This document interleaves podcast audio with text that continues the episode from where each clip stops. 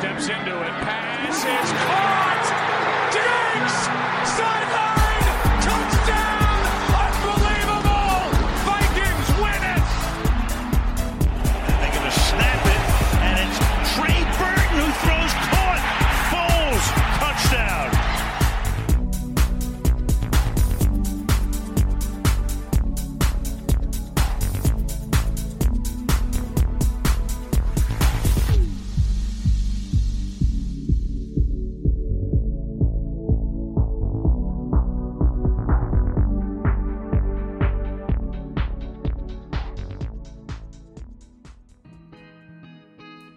Popolo di Red Flag, siamo in doppia cifra.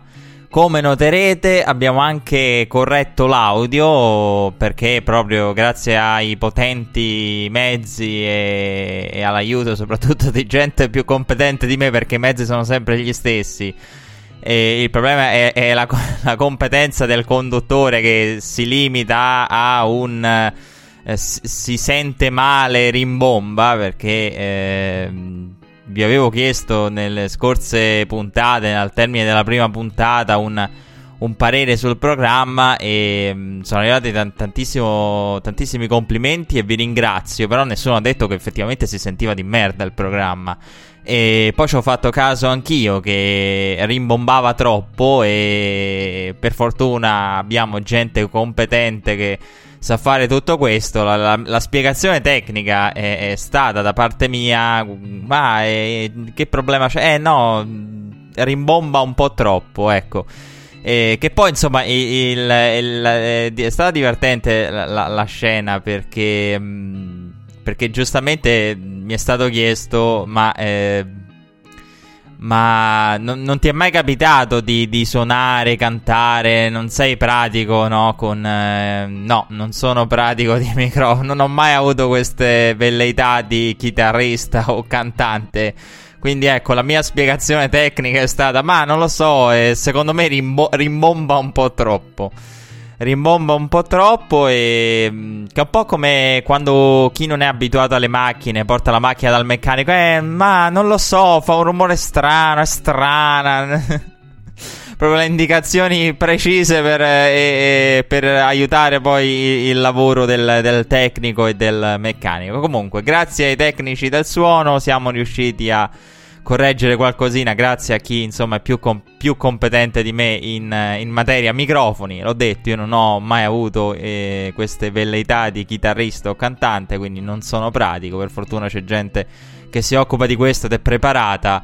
E, ehm, comunque, eh, puntata numero 10, siamo in doppia cifra e proprio per questo insomma abbiamo anche fatto il punto eh, di quello che è stato il podcast finora e eh, di quelle che erano le cose insomma un po' da rivedere, tra cui la qualità audio perché eh, effettivamente la qualità audio lo riconosco anch'io che eh, cioè, era buona la qualità audio perché per carità insomma eh, siamo in ambiente professionale però ehm, il problema era il ehm, il mio utilizzo del microfono e il, il fatto che poi effettivamente il, il, podcast rimbombava e spesso veniva anche distorta.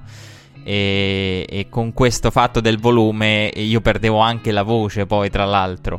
E quindi ecco dovrebbero essere stati risolti quei problemi.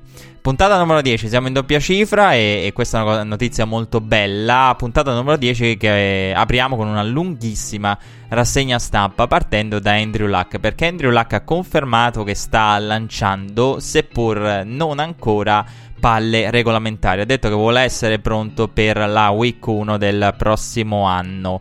Eh, Andrew Luck che ha dichiarato non sono un atleta in perfette condizioni, lo so, sto lavorando affinché non accada di nuovo quanto accaduto in passato, probabilmente sono colpevole di aver forzato le cose, riferendosi al suo eh, recupero e al fatto che insomma ha avuto fretta in quell'occasione e quella fretta poi l'ha pagata a carissimo prezzo. Luck che ha usato l'espressione trust the process il trust the process eh, di, di, Seattle il trust the process eh, di stampo NBA dei Sixers, il trust the process in questo caso inteso come processo di riabilitazione. L'hack che però insomma al di là del trust the process dovrebbe anche fidarsi del, della linea e questo purtroppo è impossibile perché l'hack ha subito 25 e più sex in 4 delle 5 stagioni eh, giocate in carriera ehm, i Colts hanno concesso eh, 56 sex, tra l'altro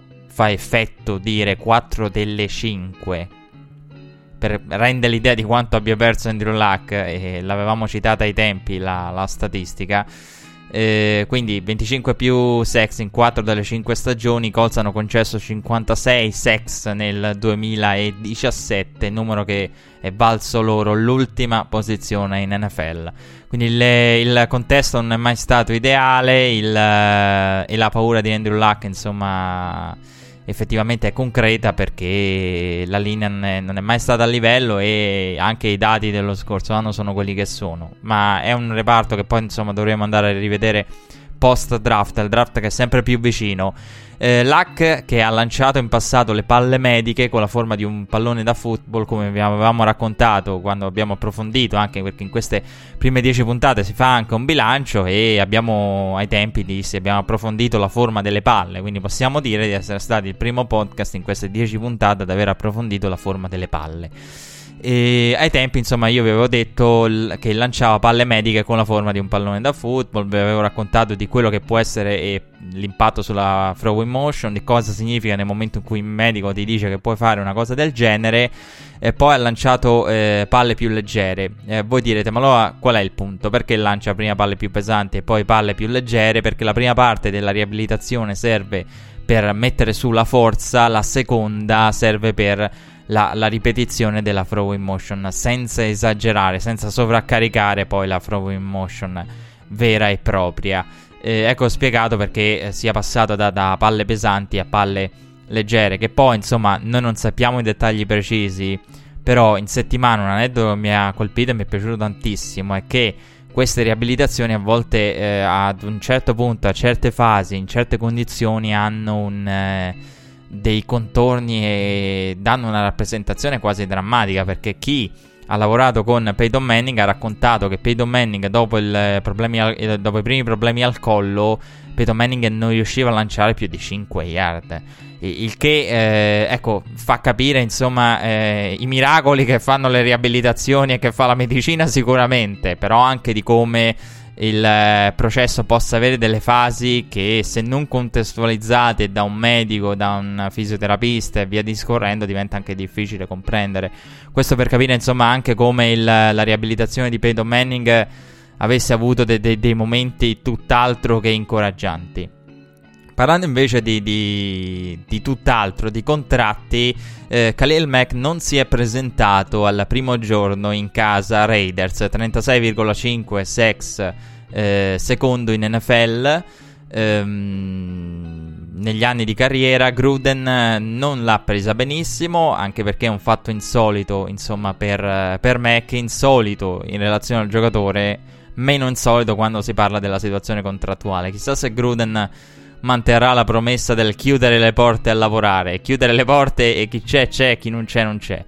Comunque, fatto sta che il minicamp è obbligatorio e il giocatore attende anche lui il, il, nuovo contratto e Mac che tra l'altro ha lo stesso agente di Trumaine Johnson che ha giocato due anni sotto franchise tag quindi uno scenario insomma che incute terrore in casa Raiders è proprio quello del, del fatto che si tratta di un, di un, agente che ha un precedente come quello di Truman Johnson che eh, diciamo entrambe le parti e soprattutto i Raiders vorrebbero evitare. Mac che alla ricerca stando alle voci di 65 milioni circa e di cui tanti soldi garantiti. Lui che con la fifth year option andrà a guadagnare 13 milioni e 8 Reggie McKenzie, general manager dei Raiders, ha detto che lui vuole fare di, di Mac un giocatore dei Raiders a vita. Eh, rimanendo in casa Raiders, martedì, è stato, martedì scorso è stato il compleanno del grande John Madden, storico coach, commentatore, nonché l'uomo che dà il nome alla serie di videogiochi che insomma spesso viene presa in giro da Bill Belichick, però ha eh, elevato la, le competenze in temi di football di tante persone e ha anche fatto appassionare secondo me tante, tante persone da noi.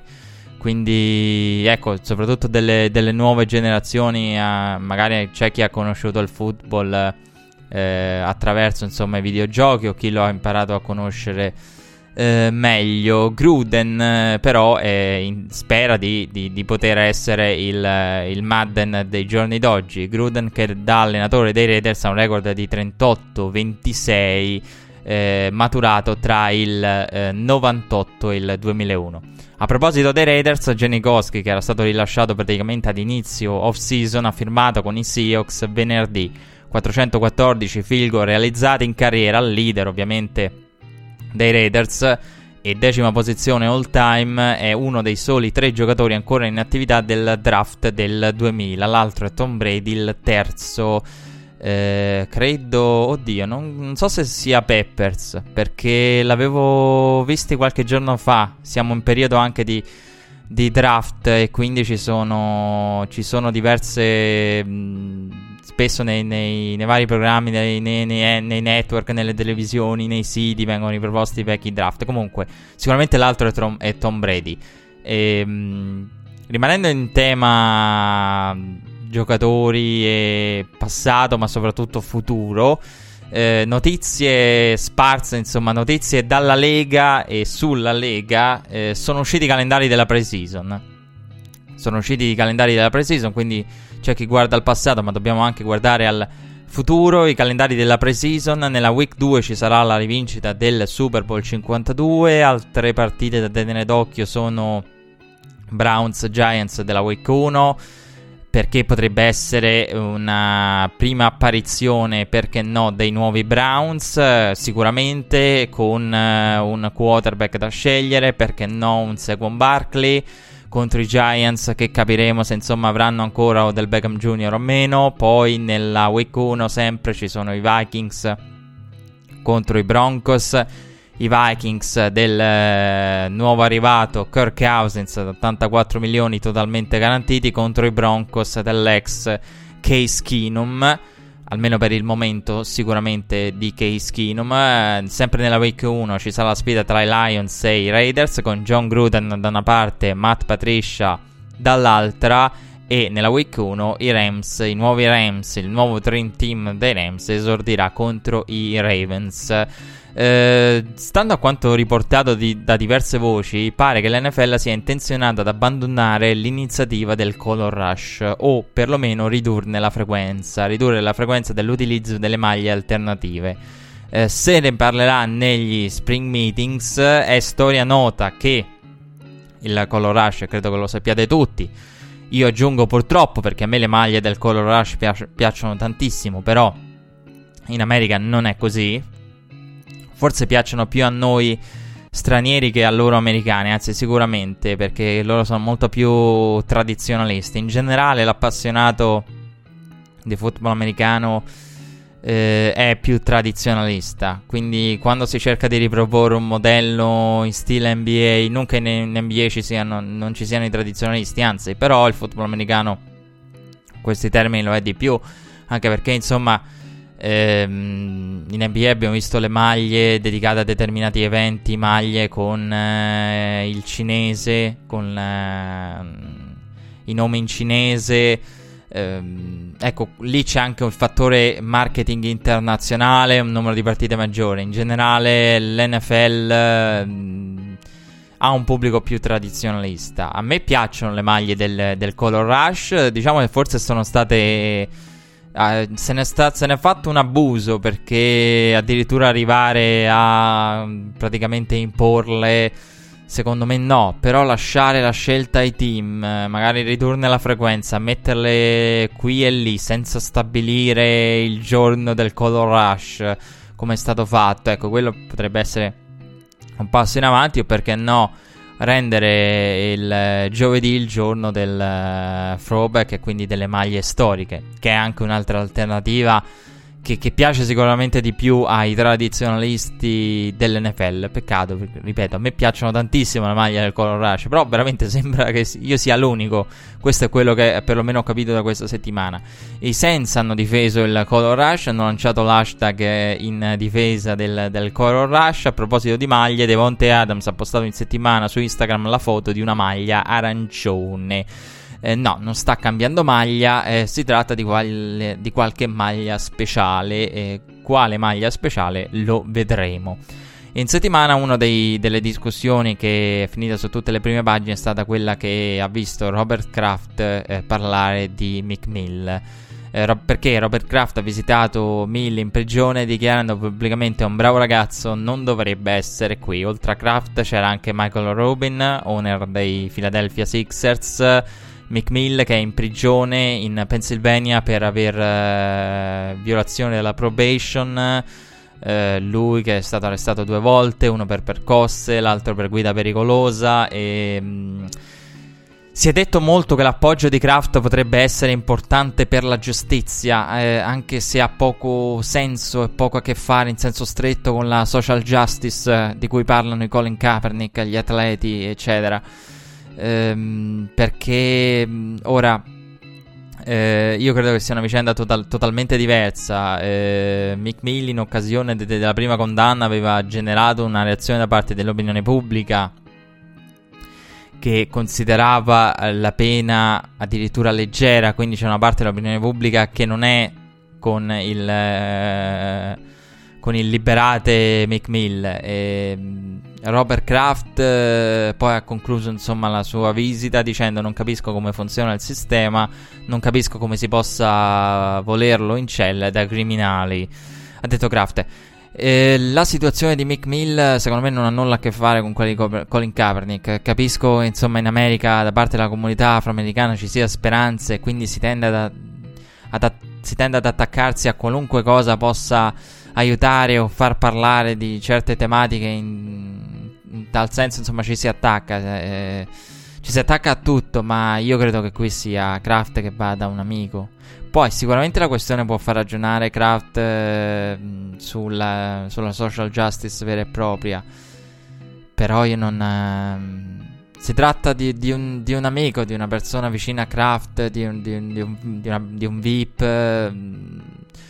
Non lo so, è totalmente diverso da quello che, di cui parla Colin Kaepernick eh, con la sua protesta, da, da quello, di, di, quello, di, cui si occupa la coalition. Eh, totalmente diversa. Non, mm, ecco, io la vedo in questo modo. E, mm, però eh, la, la, speranza, insomma, c'è che Kraft possa illuminarsi, eh, possa essere stato illuminato da questa vicenda.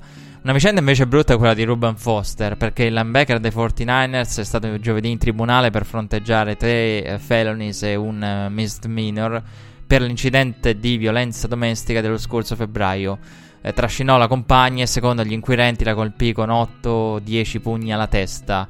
Ruben Foster rischia fino a 11 anni di carcere qualora tutte le accuse venissero confermate. San Francisco che è frustrata da è frustrata dalla vicenda ed è difficile capire veramente a questo punto quanto ancora Ruben Foster possa essere, per quanto ancora possa essere un giocatore dei 49ers. In tribunale c'era anche Richard Sherman che era presente per supportare Ruben Foster. Ehm, mi dispiace tantissimo eh, vedere questa storia mi ha, mi ha colpito tanto perché è uno spreco grande. Eh, Ruben Foster, che con Jabril Peppers era eh, uno dei due giocatori che avevano avuto il campione d'urina, eh, diciamo che non aveva passato il test.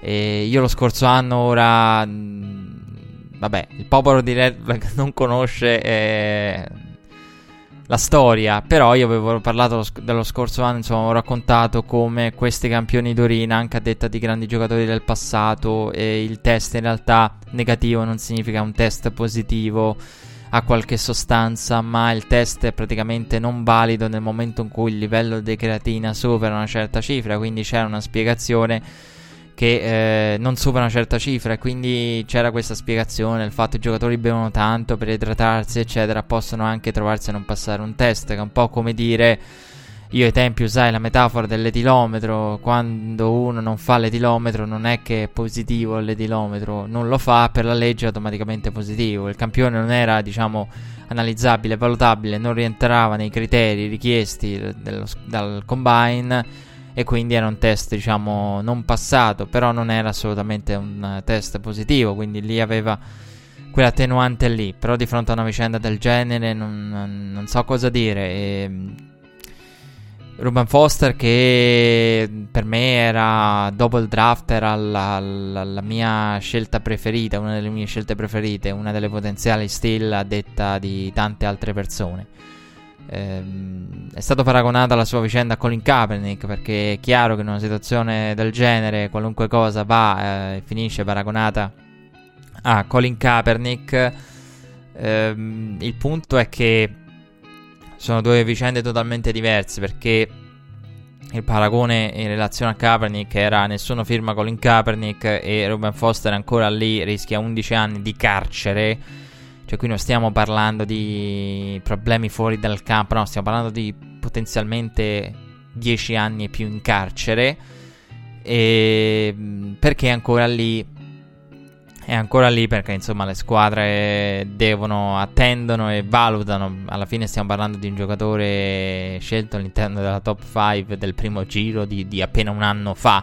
Quindi prima di dichiarare completamente toppata quella scelta e fallito l'investimento è chiaro che i 49ers aspettano. Eh, però il destino sembra quello con un Robin Foster fuori praticamente da tutto e con chiare ed evidenti responsabilità legali e con conseguenze penali le cui proporzioni andremo a capirle perché qui, qui si parla di 8-10 pugni alla testa dopo aver trascinato la compagna per, tirandola per i capelli, cioè stiamo parlando di qualcosa che va anche al di là del, del, del, della violenza domestica vista insomma in altre circostanze, qui siamo proprio nel nel, nella violenza domestica a, a, ai livelli massimi. Eh, per cui dispiace, eh, ma come dico sempre io, parlando di sport e di football in particolare, eh, è solo un altro tra i, tra i tanti che si sono buttati, hanno buttato via la propria carriera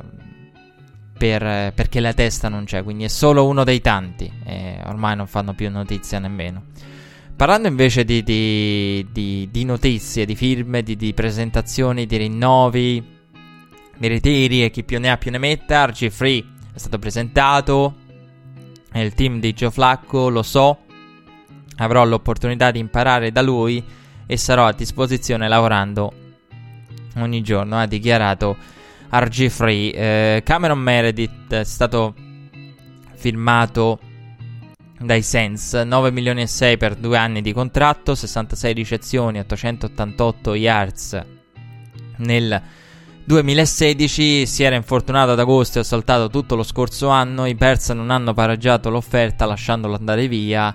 Eh, hanno già operato eh, i Bears sul mercato ricevitori con eh, Allen Robinson, abbiamo detto. Taylor Gabriel eh, e continueranno l'opera al, al, draft, quindi eh, non hanno creduto più in uh, Cameron Meredith, eh, nel quale invece credono i Sens. Questi due anni di contratto a 9 milioni e 6. Il contratto invece grosso l'ha ottenuto il collega Jervis Landry perché è stato firmato a lungo termine eh, con un contratto da 75 milioni e mezzo per 5 anni, di cui 47 garantiti e di cui 34 sarebbero l'equivalente poi del famoso franchise tag del quale abbiamo parlato. Vi avevo detto se viene taggato due volte arriva un totale di 35 milioni in due anni eh, di franchise tag, quello che poi ha all'interno praticamente della struttura del contratto. E io ho detto che una cifra del genere arriva a un valore medio pari ad Antonio Brown in quei due anni lì. Ora, eh, il nuovo contratto di, di Landry eh, lo porta al terzo posto a livello complessivo per soldi garantiti dopo DeAndre Hopkins e Mike Evans e Landry che poi è anche quinto per valore medio, 15 milioni e 1 di valore medio. Antonio Brown a 17, Evans a 16,5, Hopkins a 16,2, Watkins a 16, dopo di loro c'è Jervis Landry. Eh, Jervis Landry che è amico di Odell Beckham Jr., nonché suo ex compagno a LSU. Eh, OBJ subito felicissimo, ha festeggiato il, il contratto del, dell'ex compagno di squadra. Beh, giustamente, perché subito su Instagram OBJ si è congratulato con l'amico per il nuovo contratto firmato. Beh, più soldi a te. Che poi questa è una cosa adesso, a parte tutto. Da fuori eh, i giocatori lo ripetono sempre, è una cosa proprio costante.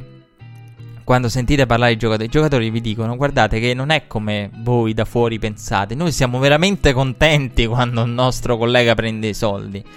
Cioè, nel senso, eh, sì, magari c'è il... non c'è invidia, anzi sono tutti contenti. Più soldi danno a te, più soldi andranno a dare a me quando toccherà a me. Quindi anche quello, ah, vorrebbe più di, se Tizio ha preso Totti io devo prendere eh, di più. E... Non è invidia, è un uh, è leverage, quindi ben venga. A differenza di quello che si pensa, non c'è invidia, c'è proprio leverage, ben venga. Su, su, firmate, pagate, pagate, che poi arrivo io e chiedo. Quindi ecco, sono in modo genuino e, e sincero felici. E a maggior ragione, vabbè, qui perché OBJ attende il suo contratto. In più c'è un ex, com- un ex compagno di college. E, mm, e, quindi si è congratulato subito con lui. Il contratto di, di Landry porta a questo punto veramente OBJ a chiedere tanto. E, perché allunga la lista di molto. Allunga la lista dei ricevitori in relazione ai quali OBJ dovrebbe prendere di più. Calcolando che poi Landry all'atto pratico è uno slot receiver, quindi parliamo di un ricevitore che eh, è uno slot receiver.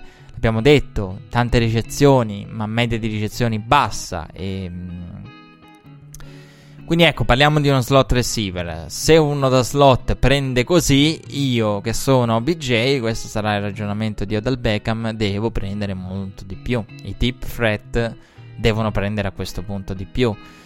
Eh, anche se, insomma, è stato detto in più circostanze che l'intenzione all'interno dei Browns è quella di usare Landry meno da slot receiver, anzi, di renderlo uno dei target primari per ehm, creare appunto quel duo eh, con eh, Gordon. Però, ecco, quindi non, è uno slot, era uno slot receiver, ma è firmato con il contratto che è un contratto per avere qualcosa in più dello slot receiver.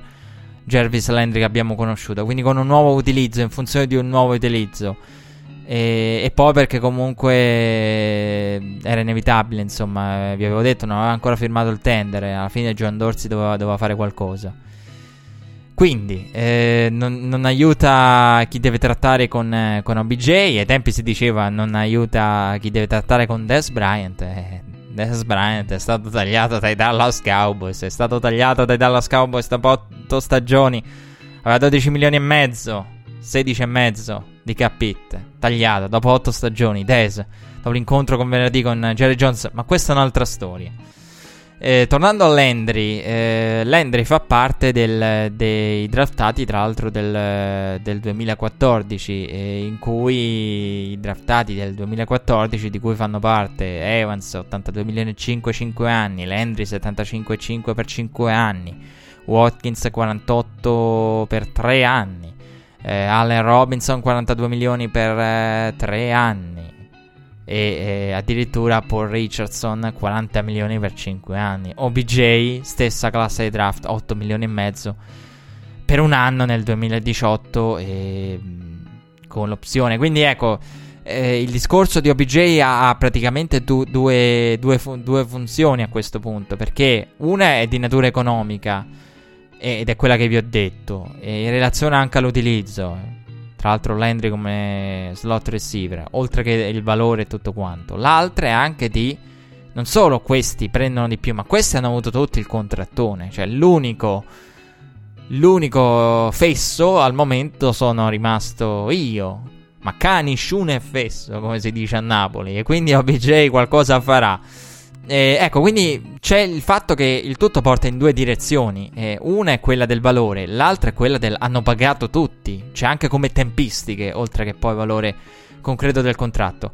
Fatto sta che Landry ha totalizzato, le statistiche ci dicono che ha totalizzato 60 ricezioni per il primo down lo scorso anno e il migliore dei Browns era a quota 18, il che fa capire insomma E come sia un'aggiunta importante, Landry che ha collezionato 9 dei 18 touchdown nella red zone per i Dolphins nel 2017. Browns che sono stati 31esimi in tempo di possesso, quindi in tal senso un giocatore da tante ricezioni. Uno slot receiver come Landry aiuta.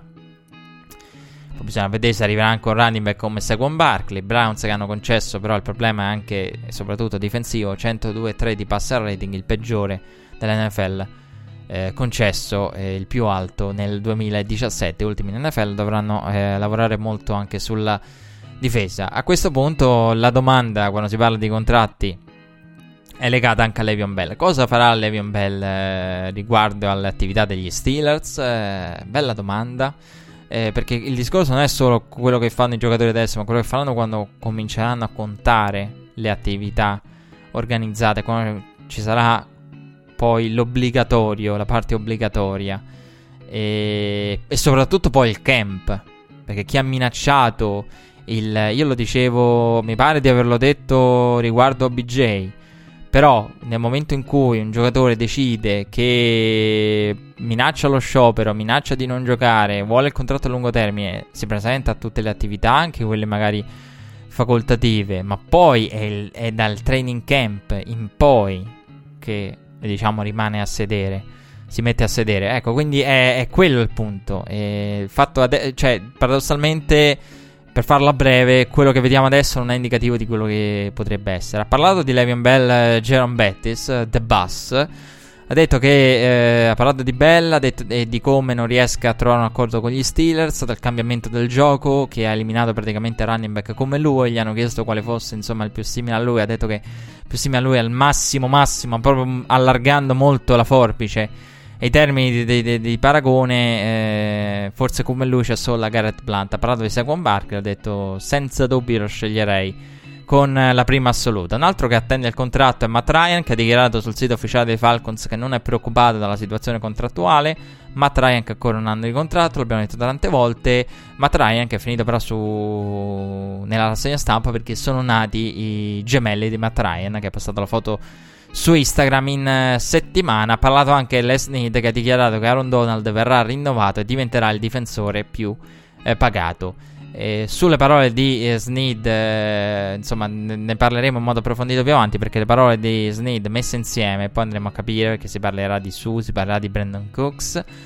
E faremo un piccolo focus sui Rams e recupereremo una parte che, insomma, poi l'argomento Kaepernick, il macro argomento Kaepernick la scorsa settimana ha fatto scalare. Però le dichiarazioni di Sneed, se messe insieme, parlano di, un, di, dei Rams intenzionati a tanti rinnovi, ma perché no, rinnovi che potrebbero portare una grossa vittima sacrificale, che potrebbe essere proprio Todd Gurley. Pausa musicale, poi continuiamo con Joe Montana, i 49ers, interviste, chi più ne ha più ne metta ancora, dopo il break.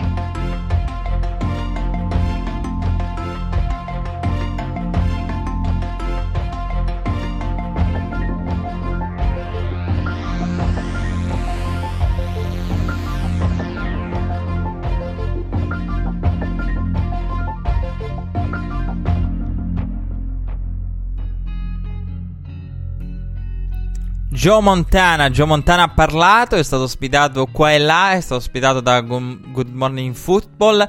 Ha placato gli entusiasmi, ha detto che per carità Jimmy Garoppolo, buon giocatore, ha fatto vedere belle cose eh, nel periodo insomma in cui ha nelle poche partite disputate, però è stato abbastanza chiaro sul fatto che siamo lontani anche solo da poter pensare ad una successione eh, Joe Montana, eh, Steve Young, Jimmy Garoppolo, ecco ha placato un po' eh, gli animi in, eh, in, tal senso. E Joe Montana è sempre stato così. E anche quando parlava, parlava di Brady, ha riconosciuto prima dello scorso Super Bowl un anno fa. Eh, prima del Super Bowl vinto, poi insomma dopo quella partita è stato ancora più facile riconoscere, diciamo in senso generale, che Tom Brady è il più grande quarterback di tutti i tempi, però eh, lascia sempre quel dubbio, come è giusto che sia, insomma, perché nessuno vuole perdere il posto di più grande di tutti i tempi, soprattutto perché poi Joe Montana è stato riconosciuto come il più grande e sembrava quasi inattaccabile. E, insomma, quando, nel momento in cui ha lasciato Joe Montana e nel momento in cui ha lasciato Michael Jordan, entrambi sembravano inattaccabili. Oggi eh, uno è stato superato, l'altro secondo me non è stato superato e non verrà superato, però già che esiste una discussione Montana Brady, Jordan LeBron, John Montana non si aspettava minimamente e questo insomma lo, lo ha fatto capire anche lui nel corso delle varie interviste, insomma, non si aspettava una cosa del genere e e quindi non è facile ammettere le cose per Joe Montana. Quindi da ammettere non c'è nulla perché effettivamente su Jimmy Garoppolo adesso bisogna un attimo raffreddare gli entusiasmi. Addirittura pa- pensare a Montana e Young Garoppolo come l'asse dei grandi 49ers, beh, ne deve, ne deve mangiare di, di, di, di pagnotte eh, Jimmy Garoppolo prima di arrivare anche solo ad essere messo in una discussione del genere. Fatto sta che in settimana ha parlato sempre a Good Morning Football e non solo, eh, Cordarel Patterson che ha, de- ha, parlato di Market King. È stata un'intervista divertentissima perché ha detto che lo rispetta, ma che era una diva all'interno dello spogliatoio e non tutti lo amavano per questo. E lo ha detto in modo come per dire: No, vabbè, ma p- parlo in generale. Eh, parlo in generale, non era molto amato, però eh, chiaramente parlava anche al personale. E il fatto che insomma fosse una diva all'interno dello spogliatoio riporta alla, all'argomento Gruden, alla tesi di John Gruden e del Panther che fa più di quello che deve fare un Panther. Oltre alle penalità e tutto quanto, anche l'atteggiamento all'interno dello spogliatoio. Insomma, sappiamo quanto eh, in questo senso quello che pensano molti appassionati lo pensano anche tanti giocatori. Ci sono tanti giocatori che pensano eh, che eh, quelli dello special team, i kicker, i panther non siano giocatori di football. Quindi c'è chi, c'è chi sostiene queste cose e anche all'interno dello spogliatoio magari dà fastidio che il panther di turno si creda una star o faccia la diva. Comunque, eh, nonostante poi insomma King, io l'ho detto ai tempi, eh, non è uno che eh, è un modo diverso di essere una diva, non è uno che uno che ama divertirsi. Non è uno che ama le prime pagine, le chiacchiere o che diciamo si sopravvaluta, anzi è uno che se andate a vedere poi nel dettaglio le interviste vi rendete conto che capisce il proprio ruolo, ecco. Però quel qualcosa di troppo che comunque può dare fastidio, ha dato fastidio all'interno dello spogliatoio eh, dei Raiders, secondo Cordare Patterson, eh, che è felicissimo insomma di essere passato a New England e di essere sotto la guida di Bill Belichick, che è uno dei migliori per quanto riguarda poi lo special team, uno dei migliori coach eh, per quanto riguarda la difesa, è uno che allena il situational football anche nello special team.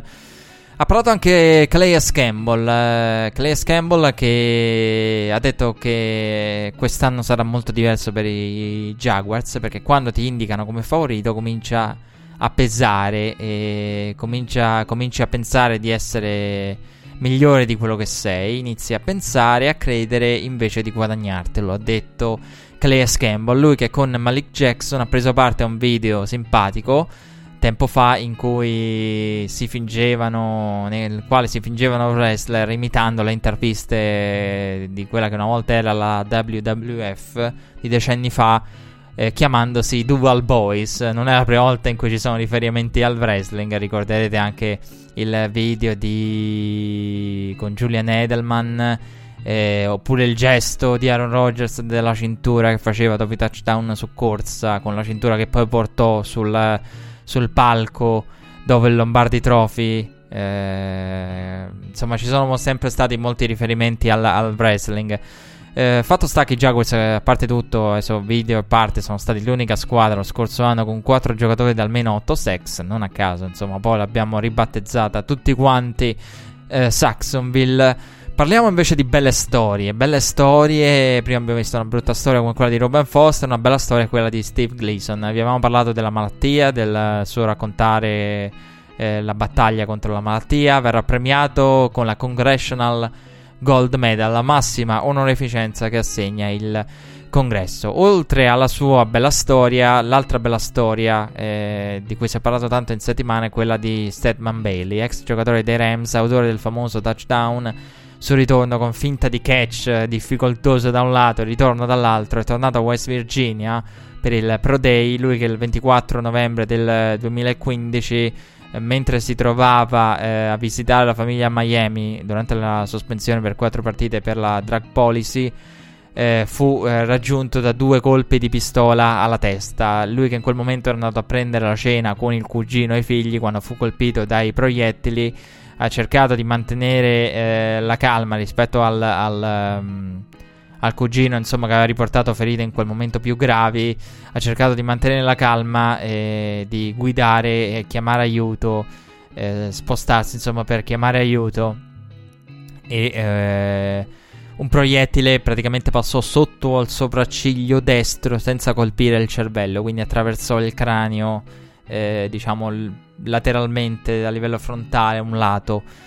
E dopo 5 mesi da, da, dall'episodio e la successiva operazione eh, correva rotte si allenava. I medici, tra l'altro, pensavano, gli avevano detto all'inizio che non sarebbe mai stato in grado di tornare a farlo.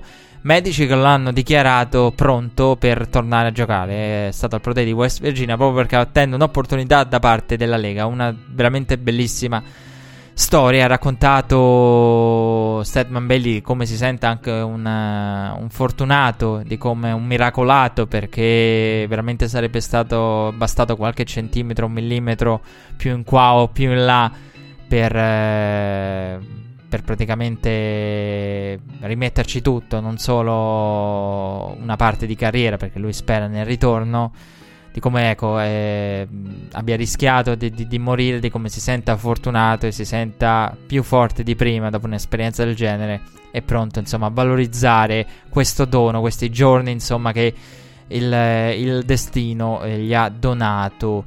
E notizie sparse varie varie ed eventuali. Lunedì cominceranno, eh, cioè oggi, eh, cominciano le attività dei eh, Texans con Deshaun Watson e JJ Watt di ritorno dagli infortuni. Secondo le voci, io avevo parlato di Carson Wentz e dello stile Carson Wentz che si parla, una parte dello staff vorrebbe meno colpi, vorrebbe uno stile diverso. Ecco, i Texans non hanno alcuna, non hanno minimamente idea di cambiare lo stile di gioco di Deshaun Watson. Tom Brady non sarà presente oggi eh, in casa Patriots perché è in Qatar per beneficenza. Arrivata venerdì la notizia che Mark Sanchez è stato sospeso per quattro partite drug policy, lui che è un free agent. E mm, Mark Sanchez insomma ha avuto un percorso particolare negli ultimi anni tra practice squad dei Broncos, poi gli Eagles, adesso attende insomma un rilancio e diciamo ancora in attività, ecco.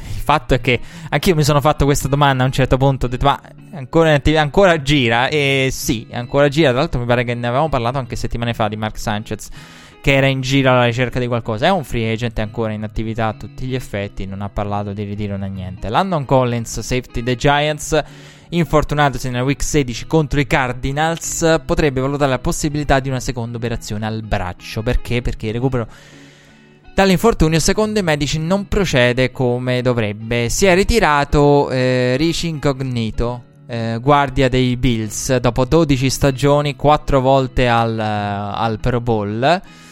Eh, un personaggio fantastico che... Mh, mm, con, eh, con, diverse storie, insomma, è molto simpatico, è autore di molti scherzi qua e là, un personaggio molto amato, incognito, non l'ha presa bene, non ha preso bene il ritiro McCoy che ha scritto subito sui social, no, ti do 300 mila dollari in contanti, ha anche lanciato questa idea. McCoy pur di tenerlo eh, perché insomma è importante eh, avere un uomo di linea incognito che tra l'altro aveva parlato eh, settimane fa di, di valutare il, uh, il, ritiro o il seguito. Tra l'altro un ritiro con dinamiche particolari perché lui aveva detto di voler valutare, eh, poi però insomma ha detto che praticamente il fisico, non, il senso ultimo del suo discorso e dei suoi post eccetera è che il fisico non, non, tiene più. Però insomma si parlava, se c'è una buona offerta, un'idea, un contratto buono io rimango, aveva detto, quindi non lo so, un ritiro particolare. E che sembra insomma che sia una cosa definitiva, però non si sa mai, proprio perché c'era un discorso contrattuale che, era, che aveva accompagnato il tutto. La... E poi perché da quello che ho capito, ritirandosi adesso, da quello che ricordo, perde anche una parte dei soldi del contratto. Quindi non lo so. È, molto strana, molto atipica e non è coerente quello che ha fatto con quello che aveva dichiarato un mesetto fa. Ryan Shazier è stato all'opener dei playoff dei Penguins mercoledì scorso contro i Philadelphia Flyers ma la cosa più bella della settimana che non potevo non inserirla. Non potevo non inserirla. Reggie Wayne. Al termine di, di, di un programma, di, termine del programma di, di, della puntata, mi pare fosse martedì, di Total Access su NFL Network, ha tirato fuori la perla del secolo, Atlanta specifica. Gli hanno chiesto ma dove giocherà Johnny Manziel? Lui ha, rispo- ha cominciato la risposta serio, ha detto no, il prossimo anno Johnny Manziel giocherà a football, a Madden sulla PlayStation. Ma l'ha detto in un modo. Ogni tanto ha delle perle Reggie Wayne. Come quando si mise a ridere del contratto di Sam Bradford smontandolo ogni tanto a dire io, io mm, cioè, sono innamorato. Se, se, se c'era da, da, aggiungere qualcosa, qualche altra perla da parte di quest'uomo, eccola qui. Quindi ha detto che il prossimo anno Johnny Manziel al massimo giocherà a Madden. E, è stupendo perché era serissimo quando ha cominciato a dirlo. E una grande perla da parte di, di Reggie Wayne. Parlando invece di draft, chiacchiere varie chiacchiere eh, di quarterback e di draft, eh, Josh Allen ha visitato i Broncos. Eh, Vance Joseph, che era il suo coach al Senior Bowl, si era parlato molto di come Vance Joseph volesse allenare uno dei due team in particolare, di come eh, ci fosse questa intenzione di Vance Joseph di avere un team, e, mm, che insomma in quel team poi c'era Josh Allen, una cosa che non è mai, mai passata inosservata nel corso del, dei mesi e delle settimane prima e dopo il Senior Bowl, motivo di parecchie discussioni, insomma. Le voci su Josh Allen parlano di un Josh Allen che adesso è sempre, sempre, sempre in crescita a livello di quotazioni per la prima scelta. E perché, come ha raccontato ovunque, perché è stato onnipresente Bucky Brooks, effettivamente Josh Allen è, è il. Quarterback, diciamo, il prospetto che ama appartiene al genere John Dorsey, appartiene molto al genere John Dorsey, quindi tratti fisici, caratteristiche che non si insegnano, potenza di braccio, in linea con le scelte fatte da, da, da John Dorsey, perché John Dorsey tra l'altro viene da, da Green Bay, e quindi ha trascorso tempo con Brett Favre, conosce benissimo Brett Favre. E proprio perché viene da Green Bay è, da, è stato lì con, eh, nell'era Favre. E, Mahomes è l'ultima scelta in termini di quarterback fatta da John Dorsey e Patrick Mahomes aveva questo, Gaslinger, braccio più potente rispetto agli altri, prospetto più grezzo rispetto agli altri, si diceva lo scorso anno, più di tutti. E, ed effettivamente, insomma, poi è stato così, anche quello che vi avevamo raccontato con il breakfast table, la read. Quindi ecco, eh, Josh Allen è sempre più in crescita. La cosa assurda è che la prima scelta sembrava totalmente assegnata, garantita per Sam Donald. E invece no, invece no, Josh Allen sta crescendo a livello di di quotazione sta crescendo parecchio e è in linea con John Dorsey. Mentre per quanto riguarda la 2, anche qui eh, vi avevo raccontato di, del fatto, insomma, Sam Donald con il Pro Day sembrava aver messo in cassaforte tutto, con eh, Jimmy Haslam presente, il, l'owner dei, dei, Browns, sembrava tutto lì chiuso, invece non è così. Attenzione a Josh Allen, mentre molta, molta attenzione per Bradley Chubb perché pare che la sua visita abbia lasciato il segno in casa Giants. Si è presentato proprio da, da, dai vari racconti, ben vestito, a, tutto e per tutto, proprio come un incontro di lavoro che ha praticamente vinto. E ha convinto e convinto in quella visita. E a questo punto è il favorito per la 2. Se così fosse, cioè se dovesse concretizzarsi una cosa del genere, eh, i Giants e, e la 1 dovesse finire a Josh Allen e la 2 con diventare Bradley Chubb si realizzerebbe il sogno erotico, quello che fino a poche settimane fa era tale e basta, eh, dei Jets. Perché, hanno, perché i Jets avevano optato la trade, non avevamo detto, andranno a scegliere, probabilmente rischiano di scegliere il terzo quarterback e no, invece qui si potrebbero ritrovare a scegliere il secondo quarterback con Sam Donald disponibile. Quindi ecco, gli scenari che si stanno andando a delineare adesso, insomma, parlano bene per i Jets, lasciano ben sperare in casa Jets. Rimane da capire, insomma, cosa accadrà nel mondo dei Browns, perché molti giornalisti hanno fatto notare in settimana che Cleveland eh, non ha praticamente intervistato Saquon Barkley al combine, non ha lavorato con lui privatamente, non è stato nemmeno ospitato e ha praticamente eh, Second Barker ha ricevuto un trattamento simile a Bradley Chubb il che, che significa? che non sono interessati? assolutamente no. Significa che l'ho detto devi distribuire bene le visite e devi distribuire bene le interviste. Quindi se tu in quel momento ti concentri su qualcos'altro vuol dire che su quei giocatori hai un'idea molto chiara. Un'idea molto chiara in positivo. Quindi su Second Barker e Bradley Chubb. Sai già cosa trovi sai già cosa hai già abbastanza eh, archiviati. Sono già stati archiviati nel tuo nel tuo archivio, nel tuo scaffale del, dello scouting. Quindi hai già sufficienti elementi e vuoi concentrarti ed evitare di sprecare l'occasione, le, le visite da distribuire quella. Eh, ospitare i giocatori, i giocatori da ospitare, distribuirli in modo diverso i posti eh, delle ospitate. E quindi ecco, vuol dire quello. Non vuol dire assolutamente che non sono interessati. Anzi, a maggior ragione potrebbe essere interesse. Vuol dire che per quei due il caso è, è chiuso. May- Baker Mayfield invece ha lavorato con i Giants eh, prima e con i Jets poi. All'incontro con i Jets, al workout con eh, i New York Jets, era presente anche l'owner Christopher Johnson. Uh, Sam Donald ha lavorato con i Bills, una cosa di cui si è parlato all'inizio settimana e poi insomma si è riparlato verso la fine della settimana.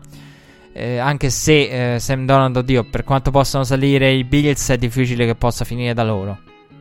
L'unica opzione che hanno i Bills per draftare Sam Donald sarebbe salire alla 2 dei Giants e affidarsi praticamente alla a Cleveland che sceglie Josh Allen o mm, qualcos'altro non quarterback. Quindi ecco, lo scenario i Bills dovrebbero salire alla 2 per Sam Donald e trovarsi in una situazione simile.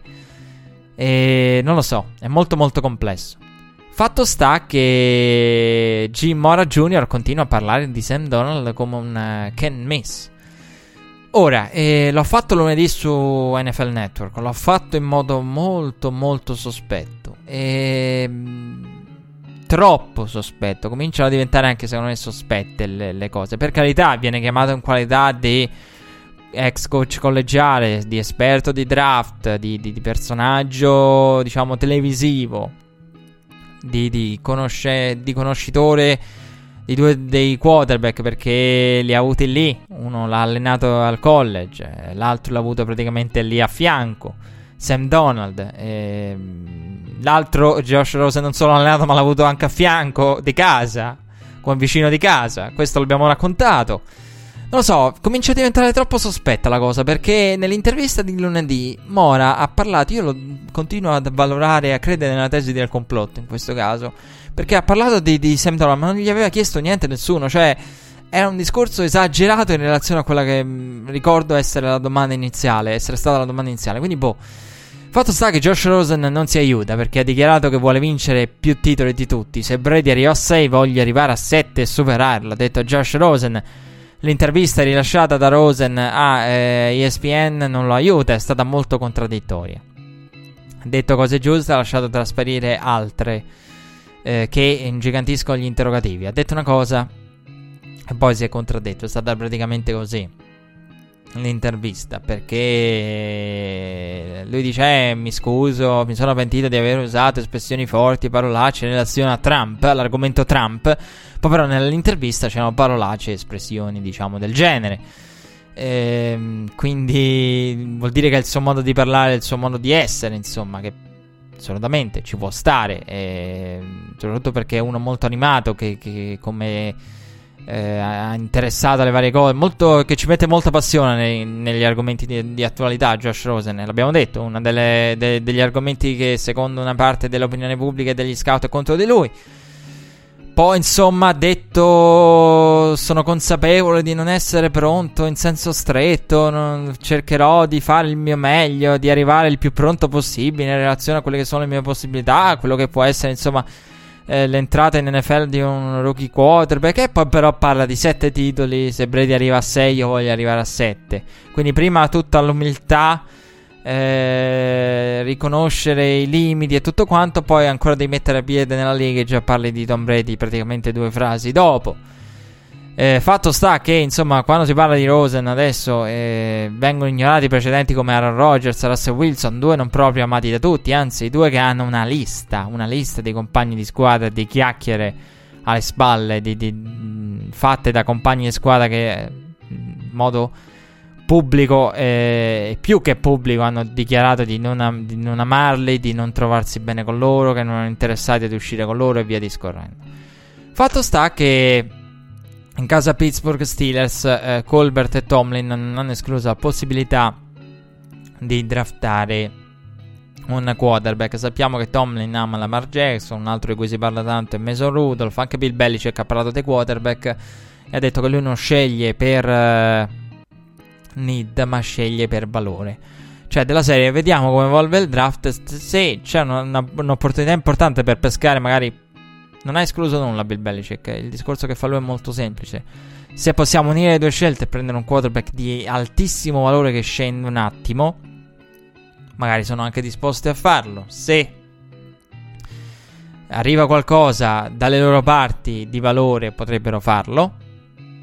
Quindi vediamo quello che offre il draft, vediamo quello che è il valore del, degli scenari, delle possibilità a nostra disposizione, delle scelte, delle due scelte del primo giro che abbiamo e anche delle due del secondo giro. Quindi ecco, in questo senso con eh, la 23 e la 31 possono veramente fare di tutto, aspettando e vedendo che valore arriva da loro, oppure creandoselo il valore, operando qualcosa in sede di draft. Bill Belichick ama fare questo e, e non a caso, insomma, io ho sempre raccontato spesso l'episodio di Brady. Brady fu draftato al sesto giro. Brady, che era il quarto quarterback dei, dei, dei Patriots, fu tenuto come quarto quarterback lì veramente per puro valore potenziale. E con Belichick che disse: Brady ancora lì, prendiamolo. Perché altrimenti, poi a livello di need, a livello di posizione, erano coperti. Avevano praticamente tre quarterback. Il quarto, anzi, decisero di tenere il quarto per, il, per la stagione, il camp e tutto quanto. Quindi praticamente bruciare uno spot di roster per Tom Brady. Quindi ecco, l- la filosofia di Bill Belichick parla chiaro e parlano i fatti per lui. Pausa musicale, poi dobbiamo parlare di Kaepernick e dei Seahawks. Purtroppo per uh, Kaepernick. E, e, insomma, ritorna questo discorso e non ritorna in maniera positiva anche questa settimana. Pausa musicale però prima.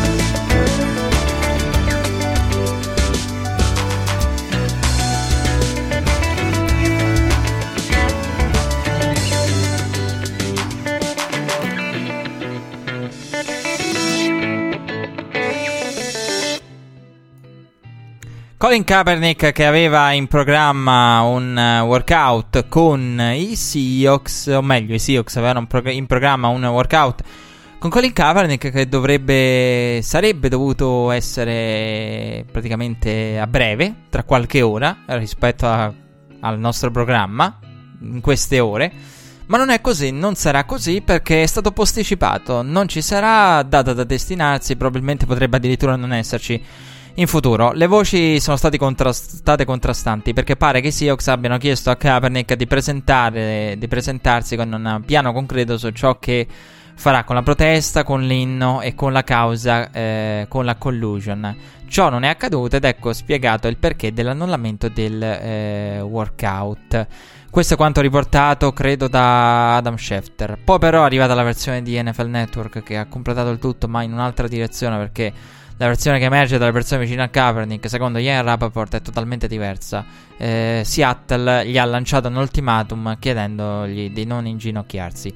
Insomma, è una situazione un po' atipica perché è la prima volta che NFL Network parla di una cosa relativa in modo senso stretto con la protesta, e che magari fa pensare. Eh, diciamo che insomma, unendo le due voci, alla fine ora non stiamo qui a, a, guardare nel dettaglio le voci perché sono quelle che sono. Però è chiaro il concetto insomma, che emerge è sempre quello: unanime tra ESPN ed NFL.com ed NFL Network. Ovvero che eh, i Seahawks volevano sapere in modo concreto le intenzioni, volevano conoscere in modo concreto le intenzioni di, di, Colin Kaepernick, capire cosa avrebbe fatto a proposito di tante cose. Attenzione a non sottovalutarle. Quindi con la protesta, come vuoi continuare la protesta, quanto la continui, in che modo utilizzeresti il football a livello pratico, co- cosa faresti con l'inno, ti inginocchieresti eh, durante l'inno. Eh, cosa farai soprattutto con la causa di collusion? Perché, insomma, eh, sì, si può criticare i team per non volere un giocatore nel, che, che, porta avanti una protesta simile. Si possono criticare i team per tutto quello che volete, però, insomma, non. Non è che i team vogliono avere, a maggior ragione i team non vogliono avere uno che eh, è anche in causa legale di collusion nei confronti del, dell'NFL. Ehm, torniamo al discorso della settimana scorsa, in tutto e per tutto. Non è bello da raccontare eh, quanto fatto, non è bello da raccontare quanto chiesto dai Seahawks, perché in un mondo ideale, e questo è un discorso che ho fatto sempre con la vicenda Kaepernick, e, e con eh, nel mondo ideale e il mondo reale. Il mondo ideale è quello in cui protesti, lo dissi ai tempi, lo dicevano anche membri importanti della comunità afroamericana e dello sport afroamericano, Colin Kaepernick nel mondo ideale puoi protestare, il mondo reale è quello in cui se sai che protesti con- e accetti anche le conseguenze e le conosci, proprio a livello pratico e reale. Qui nel mondo ideale una cosa del genere non deve accadere e nel mondo reale una cosa del genere accade e sai benissimo che, che accada e quindi non ti dovrebbero chiedere una cosa del genere ma te la chiedono e vogliono anche una risposta ed è una condizione necessaria eh, per poter anche solo mm, valutarti e eh, darti l'opportunità di avere un workout, perché non è che ti stanno firmando, è l'ultimo dopo che ti hanno fatto il workout, attenzione anche all'ordine delle cose, non è che dopo che ti hanno fatto il workout ti dicono senti un po', vabbè, prima di mettere una firma, spiegaci un po' cosa vuoi fare con la protesta. No, no, no, qui è ok, ci vuoi incontrare, ma cosa vuoi fare con la protesta? Diccelo prima.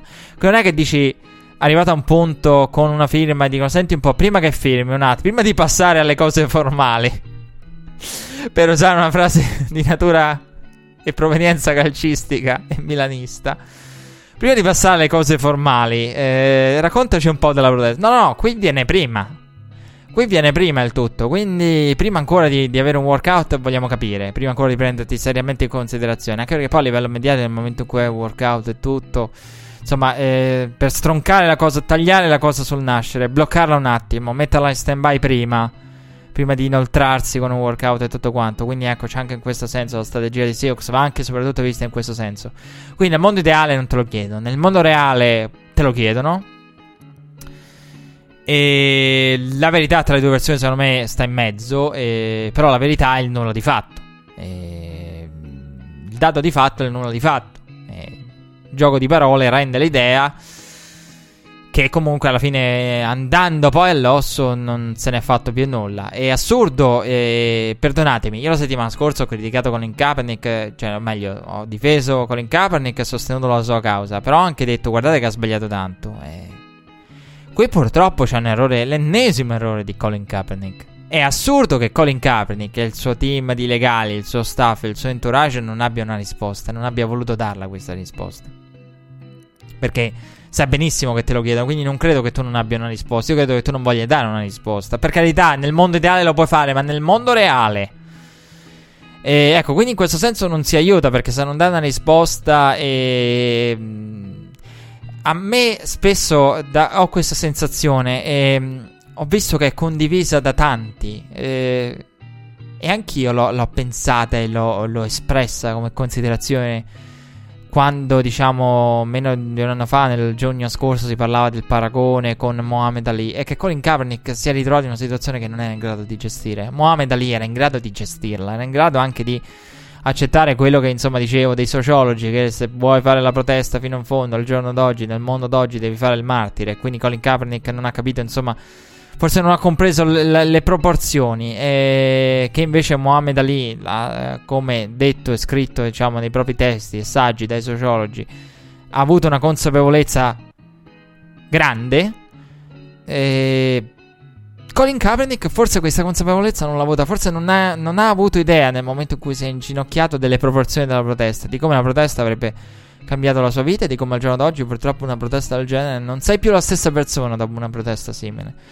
E secondo anche a livello tecnico, eh, secondo i tecnici, dopo la protesta non sei più lo stesso giocatore di prima, non hai più i numeri di tre guardie di prima. Perché frega poco il fatto che tu sia stata un lancio di distanza dal vincere o comunque che tu abbia guidato la tua squadra al Super Bowl alla finale l'anno dopo eh, della, della, conference. Non, non, frega più niente, cioè non sei più lo stesso, la tua storia non è più la stessa, il tuo valore tecnico non è più lo stesso.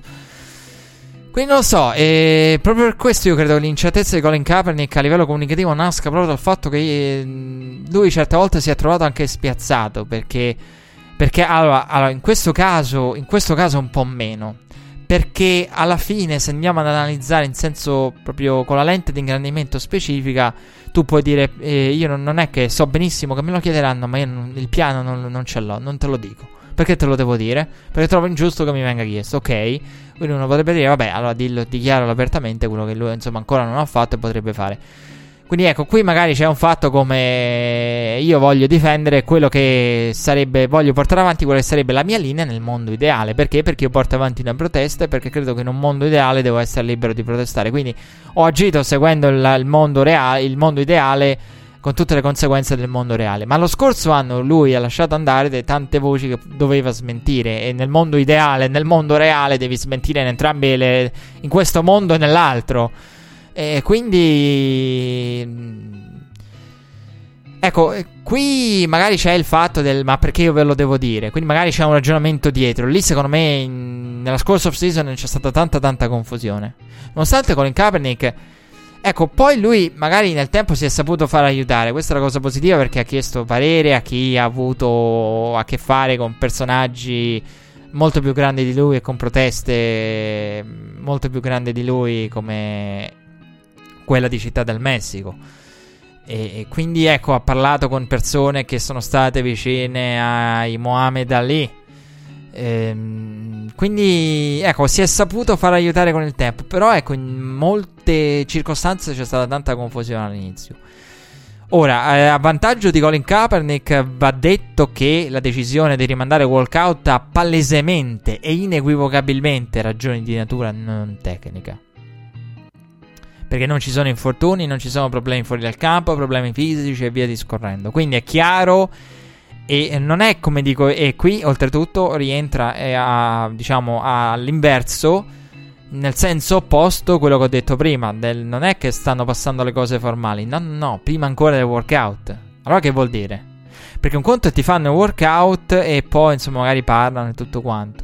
Parlano con te e non, magari il colloquio non convince. Qui praticamente allora fa capire ancora che il workout non è il punto di partenza. Cioè partiamo dal workout e poi prima di farti fermare, dici un po' cosa vuoi fare. Qui è. Eh, vogliamo capire prima eh, la, la, tua protesta perché il workout diciamo è secondario ecco quindi in questo senso è chiaro ed evidente dall'annullamento del workout e del suo successivo eh, la successiva decisione di Seahawks di rimandarlo è chiaro che la priorità non è quella tecnica altrimenti il workout lo fai prima e poi parli col giocatore come al combine Prima li vedi in campo, misurazioni, allenamento e poi c'è l'intervista. Invece no, invece no, qui viene prima l'intervista e poi viene il, il workout. Ehm, no, non sono assolutamente d'accordo, vado al challenge, il primo di giornata. Con chi dice che l'NFL sta cercando di rimediare alla collusion, no, secondo me no. Secondo me l'NFL è in una botte di ferro. E io non credo assolutamente che Credo che l'NFL sia in una botte di ferro e credo che Colin Kaepernick, come ho sempre sostenuto, non abbia nulla in mano per uh, dimostrare una cosa così grande come la collusion e vincere una causa di questa portata contro una lega forte. Calcolando che non ci sono prove contro un monopolio, contro il colosso dell'NFL. Ma dove va legalmente parlando Kaepernick? Scusate la, la franchezza, però quindi ecco, io non credo adesso l'NFL sotto scacco di Colin Kaepernick mi pare una cosa molto, molto eh, diciamo che manco nel mondo ideale di Kaepernick una cosa del genere. Un giocatore con. Sì, diciamo che, attenzione, nel mondo reale l'NFL è sotto scacco di Colin Kaepernick. Ehm, per tutti i motivi che vi ho detto nella puntata scorsa anche. Però ecco, a livello poi legale, sotto scacco l'NFL che cerca di rimediare, no? Come la società che sa di essere in colpa e che cerca di consolare il lavoratore, magari vittima di mobbing, perché sa che se va in causa gli fa un culo così. Fa un culo così alla società. No, ecco.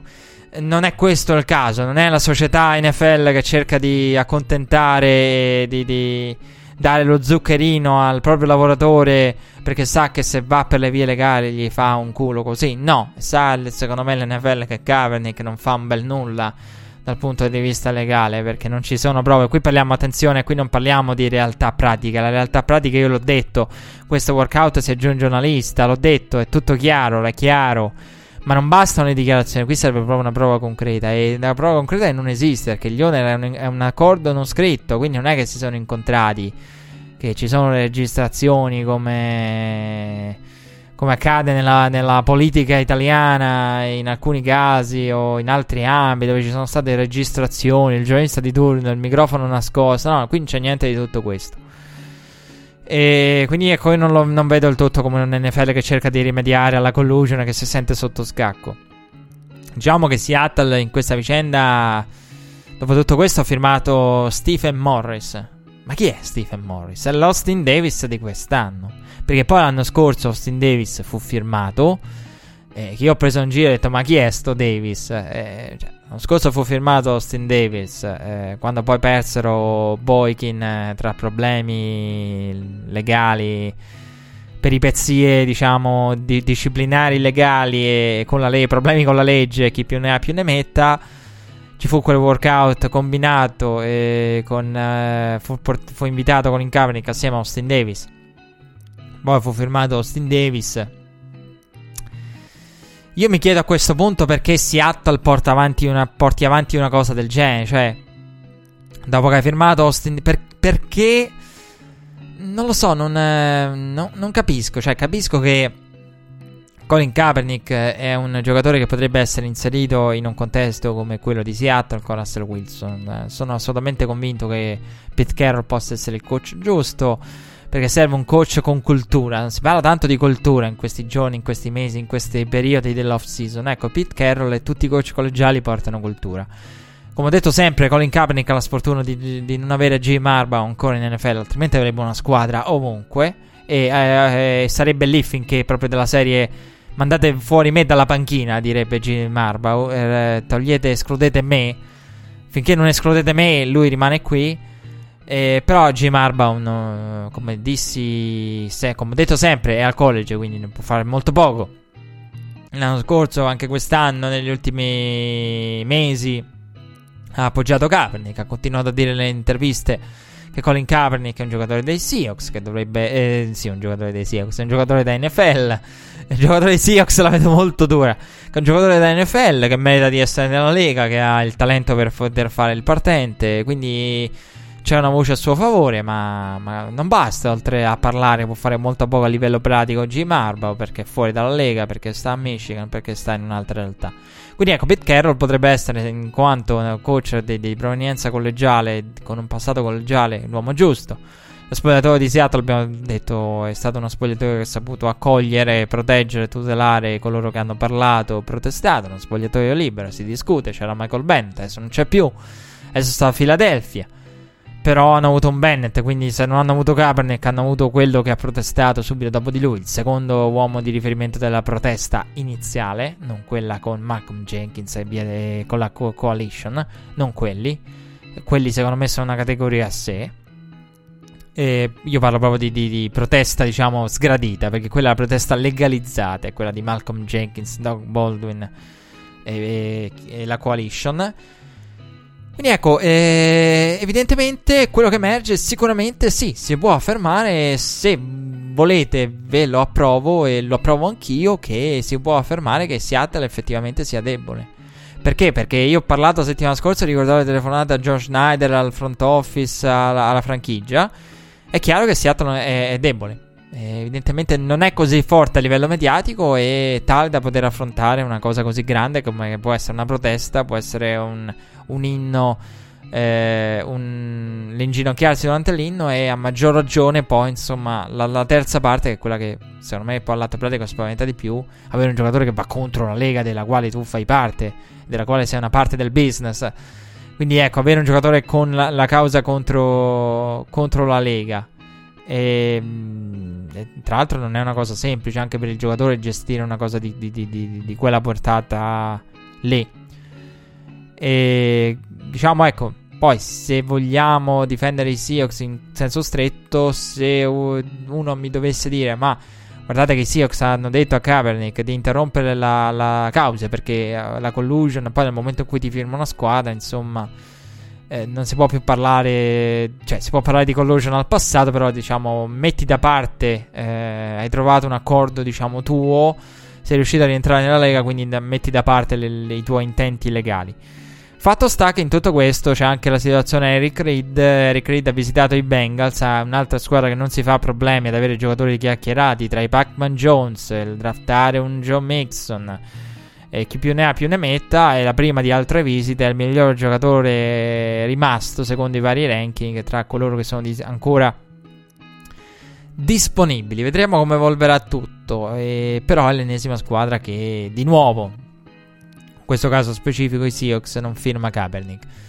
Non, non so come, come, possa evolvere la, la, la, vicenda. Credo che Kaepernick debba riflettere a questo punto, veramente porsi una domanda. E perché mondo idea- nel mondo ideale puoi protestare e giocare a football. Nel mondo reale, come dico io, a un certo punto ci deve essere la realizzazione di quello che è la realtà nel mondo reale non lo puoi fare. O giochi a football o porti avanti la, la, tua protesta in tutto e per tutto. È triste, è così, non dovrebbe essere così, ma ci sono tante cose che nel mondo ideale non dovrebbero esistere al mondo, ma che poi nel mondo reale esistono. Quindi la realtà è questa. Pausa musicale e poi argomenti vari con OBJ, i Rams e una parte dell'argomento Patriots. Il break.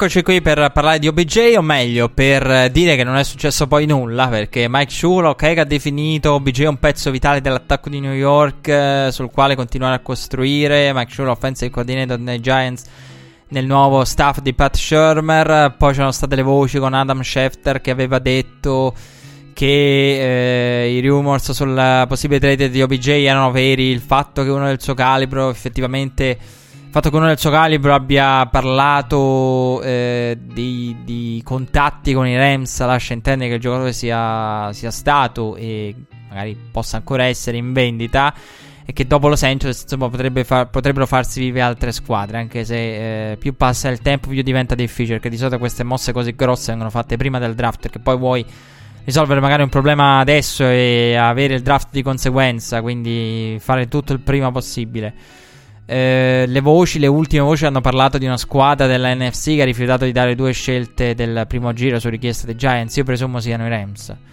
Perché presumo che sono più che sicuro che siano i Rams. E, ehm, perché insomma ha parlato poi Les Need eh, della trade de, di, per Brandon Cooks e ha detto che eh, hanno detto che insomma è stata non ha parlato Lesnade, ha parlato la moglie, Cara Henderson, eh, di NFL.com ha detto che eh, la scelta del marito e la valutazione del front office dei Rams è stata su, sul draft. Quindi meglio Brandon Cooks che un ricevitore al draft con una delle nostre scelte. Questo è il discorso che hanno fatto i, i Rams. Per cui ecco, presumo che la, la sequenza di eventi lascia pensare che siano i Rams, quella squadra lì. Eh, Eli Manning ha, lavorato la settimana scorsa a Duke con eh, Shepard, Ingram, eh, Brandon Marshall, c'era anche del Beckham. Non c'era del Beckham. Eh, ma è una costante perché ogni anno al camp di Eli Manning non si presenta OBJ. Però poi con le attività organizzate sembrava che OBJ non si dovesse presentare. La settimana scorsa invece si è, si è presentato. I report hanno detto che si sarebbe presentato, alla fine poi si è presentato. La domanda che insomma un po' si sono fatti tutti è se il video non fosse uscito e non avesse avuto qualcosa da farsi perdonare o una situazione del genere, delle voci a bastonarlo, eh, con i Giants stanchi dei suoi comportamenti, si sarebbe presentato? Eh, questa è una bella domanda, bella domanda. Perché questo genere di attività, come ho detto tante volte, il rischio di infortunio è pari a zero. E dopo il draft sarà veramente difficile scambiarlo eh, proprio perché l'edizione di quest'anno è un, uh, un'edizione con uh, in alcune parti molta merce di scambio. Quindi le squadre vogliono chiudere il tutto prima. E, um, Pat Shormer comunque lunedì, sono, lunedì scorso, quando sono cominciata l'attività una settimana fa, ha parlato per la prima volta alla squadra, ha detto che l'obiettivo è migliorare e crescere rispetto alla passata stagione e alla alle tre vittorie della passata stagione, ha detto pubblicamente mi aspetto che Odell Beckham rimanga qui e ispiri gli altri. Eh, OBJ che si è presentato, l'ho detto, OBJ che era però all'atto pratico in riabilitazione dall'infortunio, Eli Manning ha parlato anche lui di OBJ, eh, eh, Eli Manning che conosce OBJ dai tempi di New Orleans, spera di contare su di lui per gli anni a venire. Gli anni a venire è un'espressione che lascia intendere un doppio significato, una doppia lettura, un doppio livello interpretativo alle Parole di, Le- di Le Manning. Anni a venire vuol dire che lui rimane, anni a venire vuol dire che io rimango e faccio affidamento io su di lui per gli anni a venire, non un altro. E Pat Shermer che poi ha concluso l'intervista di cui parlavo, pre- parlavo, prima dicendo che Odell Beckham è un professionista e che capisce l'importanza dell'off season. OBJ che ha totalizzato 94,1 yards di media ricevuta a partita e davanti a tutti a livello all time. Julio Jones 88,5 secondo, Randy Moss 84,3 Enquan Bolden 82,2 e il grande Jerry Rice 81,4 è a livello all time leader davanti a gente come Randy Moss e Jerry Rice vabbè per ovvi motivi perché poi il gioco è cambiato anche davanti ai, ai contemporanei come Julio Jones. Staremo a vedere come ho detto prima quando inizierà a contare il tutto cioè tra un paio di settimane quando cominceranno a essere le attività importanti e di conseguenza di riflesso importante anche un'eventuale assenza dalle eh, suddette attività. Casa Patriots, sigla. Dobbiamo parlare dei Patriots. Eh, ci sono accumulati un po' di argomenti sui Patriots. Casa Patriots, sigla.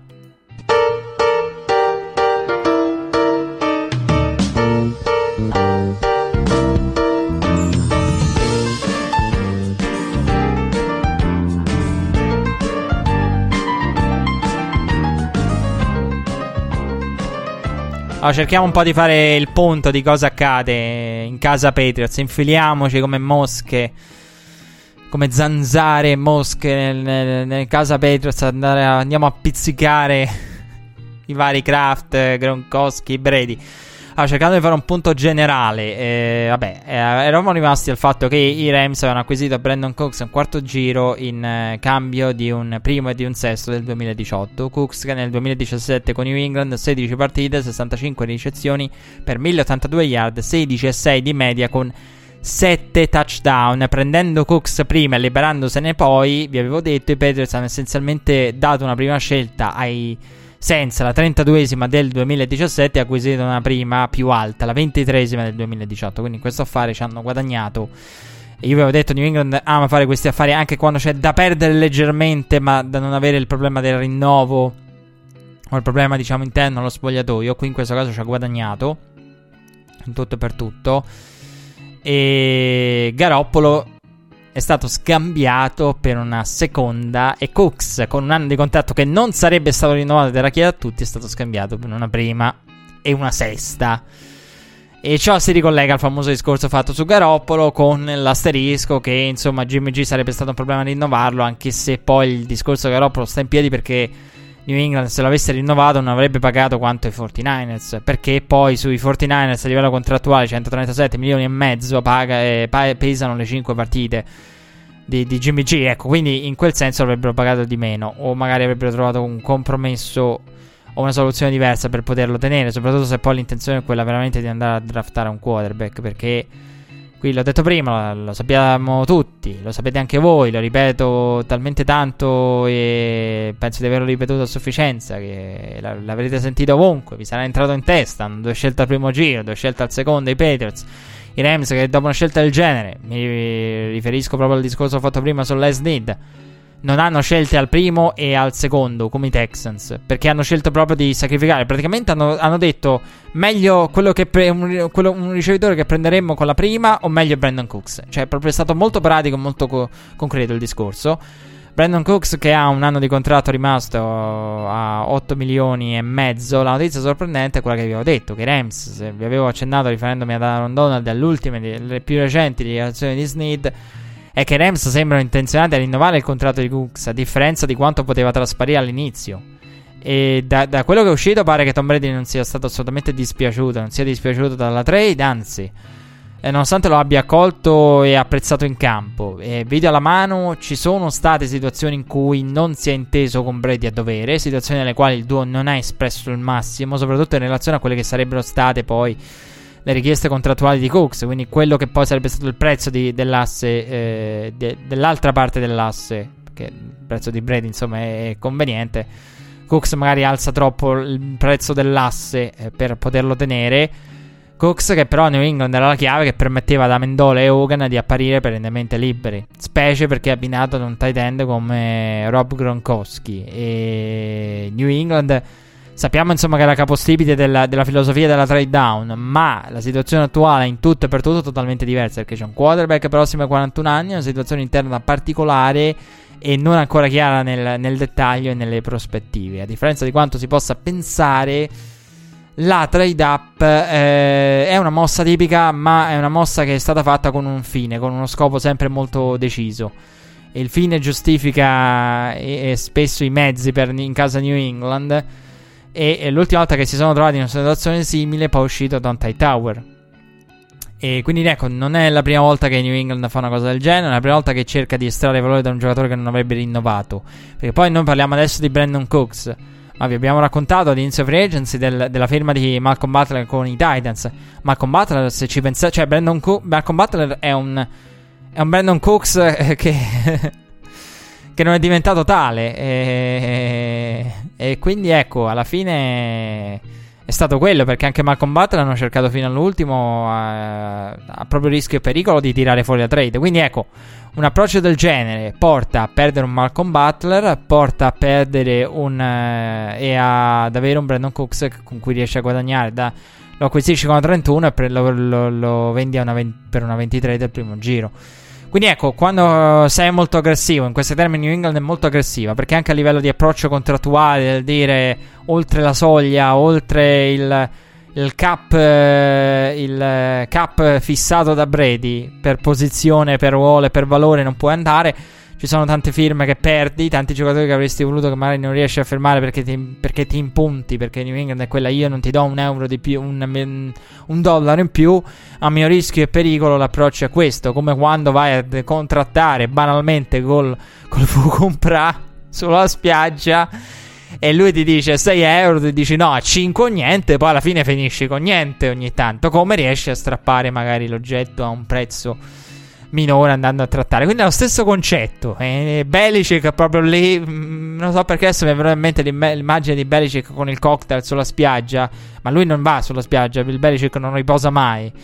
E anche nell'off season è un animale da pro day, l'ho detto. Quindi ecco, quando l'approccio è così, o tot o niente, e ogni tanto esce l'affarone eh, che può essere Cooks, altre volte esce il niente, come Malcolm Butler. Quindi ecco, New England è la squadra che si presenta alle aste con un prezzo limite e lo rispetta proprio in modo religioso, perdendo anche magari qualche affare a livello di valore in relazione al prezzo. La grande differenza è che New England ama tirare fuori le ciliegine sulla torta dal draft e non ama doverci fare affidamento. Questa è la vera differenza. E, sono senza left tackle dopo la perdita di Nate Solder. Poi, oltretutto, diversi report parlano dei Patriots interessati a Baker Mayfield il quale insomma da tempo viene accostato a New England. Tra l'altro io, io spero che veramente eh, Baker Mayfield finisca in uno di questi scenari perché a lui sono stati accostati.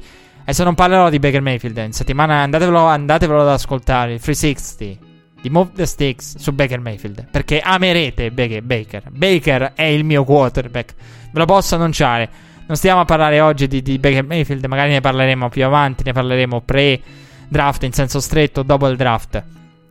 Ma ci sono t- tante belle testimonianze, tra cui quella di, di Westbrook. Insomma, Baker è, è, è, il mio giocatore del draft 2018. E, mm, o perlomeno io, se fossi una franchigia, cercherei di. andrei proprio all-in, ma non all-in a livello di valore. All-in su Baker Mayfield. O la va o la spacca. E pazienza. E perché insomma, nessuno della sua altezza. Eh, sarebbe quello scelto più in alto rispetto ai vari Breeze e Russell Wilson. Potrebbe diventare, e salvo sorpresa diventerà. Quindi eh, Russell Wilson ha fatto bene, ha vinto. È un Super Bowl winning quarterback. Drew Breeze è un futuro Hall of Famer. Questo scel- potrebbe essere più scel- scelto più in alto di lui. Cosa andrà a fare? Bella domanda, però ecco, eh, Baker Mayfield è stato accostato a scenari come New England con Bill Belichick e McDaniels, magari un domani coach Josh McDaniels e basta, e Bill Belichick general manager o eh, executive. È stato accostato a Sean Payton come erede di, di, di Drew Brees, insomma, eh, un, sono tanti gli scenari. E il prezzo da scalare è molto alto per un uh, Baker Mayfield, uh, la scelta più naturale ve- veniva da dire, verrebbe da dire, è quella che poi è emersa in modo dettagliato e approfondito e insistente questa settimana. Perché quali squadre potrebbero accettare una trade? Poche, calcolando che insomma quest'anno più che mai c'è la corsa al quarterback e, e le squadre che occupano le prime posizioni sono alla ricerca di un quarterback, quindi è anche difficile andare a capire chi puoi e soprattutto fino a dove ti senti sicuro poi se, vuoi, se veramente Baker Mayfield è uno scenario. Eh, fatto sta che, eh, insomma, eh, oltretutto dipende anche se New England dovesse andare a un quarterback. Ci sarebbe da capire quale sarebbe il quarterback in questione perché una. Eh, Brady non ha, non ha mh, mm, la convivenza Brady Garoppolo. Con tutto che la, la gente di Tom Brady, Don Yee, era la gente anche di Jimmy Garoppolo. E, però ecco, la convivenza tra i due non è stata eccellente. Se vai a prendere uno co- mettendo insieme la 23 e la 31, vai a prendere un quarterback da top eh, qualcosa, top X, e lo metti lì. Vedi che non ha apprezzato la convivenza con Garoppolo. Cosa ti dice di questa convivenza qui? Comunque, eh, parlando di cose concrete, New England ha fermato Jordan Matthews. Eh, la settimana scorsa. Poi, insomma, l'argomento Kaepernick ha fatto slittare tutto. Quindi non abbiamo parlato di New England. Eh, con la possibilità di vedere cosa farà e eh, perché no anche tagliarlo eh, al camp se proprio dovesse andare male. Ehm, praticamente eh, Jordan Matthews che fu la, la, star del proprio combine e fu acquisito dai Bills, ricorderete lo scorso anno dopo la perdita di Watkins, Watkins ha un temperamento adatto al contesto di New England, maggiore rispetto ad, più adatto rispetto a tanti altri ricevitori. Eh, però poi è stato flagellato da, da, da, infortuni, tre infortuni in tutto e il tutto con un'esperienza non proprio positiva, eh, positiva a tratti ma con tanti tanti problemi fisici. Quindi ecco, il potenziale sicuramente l'ha mostrato, l'ha mostrato anche nel, nell'esperienza a Filadelfia. Poi insomma giudicate da voi se è positiva o negativa, quello dipende da come, vole, da come volete vederla. Però ecco, la realtà è che grande potenziale, va tutto bene, però eh, a me pare assurdo insomma accostarlo a Brandon Cooks. Eh, non è minimamente avvicinabile secondo me a Brandon Cooks e non è il sostituto di Brandon Cooks, secondo me. Eh, è una firma dettata dal mercato e alla fine era rimasto, non è rimasto molto. E anche se insomma c'è il fattore Patriots, i Patriots che vanno a pescare questi giocatori, la ciliegina sulla torta al draft, dicevo prima, i ricevitori rivalutati che diventano inarrestabili nel sistema di Josh McDaniels e di Bill Belichick. Ma la vera notizia che riguarda Bill Belichick è uscita questa settimana. Quindi se abbiamo ricostruito le vicende della scorsa, Adesso dobbiamo parlare di questa. Ci sarebbe da rilanciare addirittura la, la, la sigla di Casa Patriots. Perché qui siamo nel cuore del cuore di Casa Patriots. Perché secondo il Boston Herald, Bill Belichick ha rimproverato e preso in giro Rob Gronkowski perché utilizza Alex Guerrero. Brady che ha ancora due anni di contratto. Ha parlato anche Kraft, oltre a Belichick, oltre a quella voce lì. Kraft ha detto che per nessuna delle due parti è un problema. E dovremo capire insomma cosa sarà eh, cosa ne sarà di Brady qualora dovesse chiedere poi un, un'ulteriore estensione?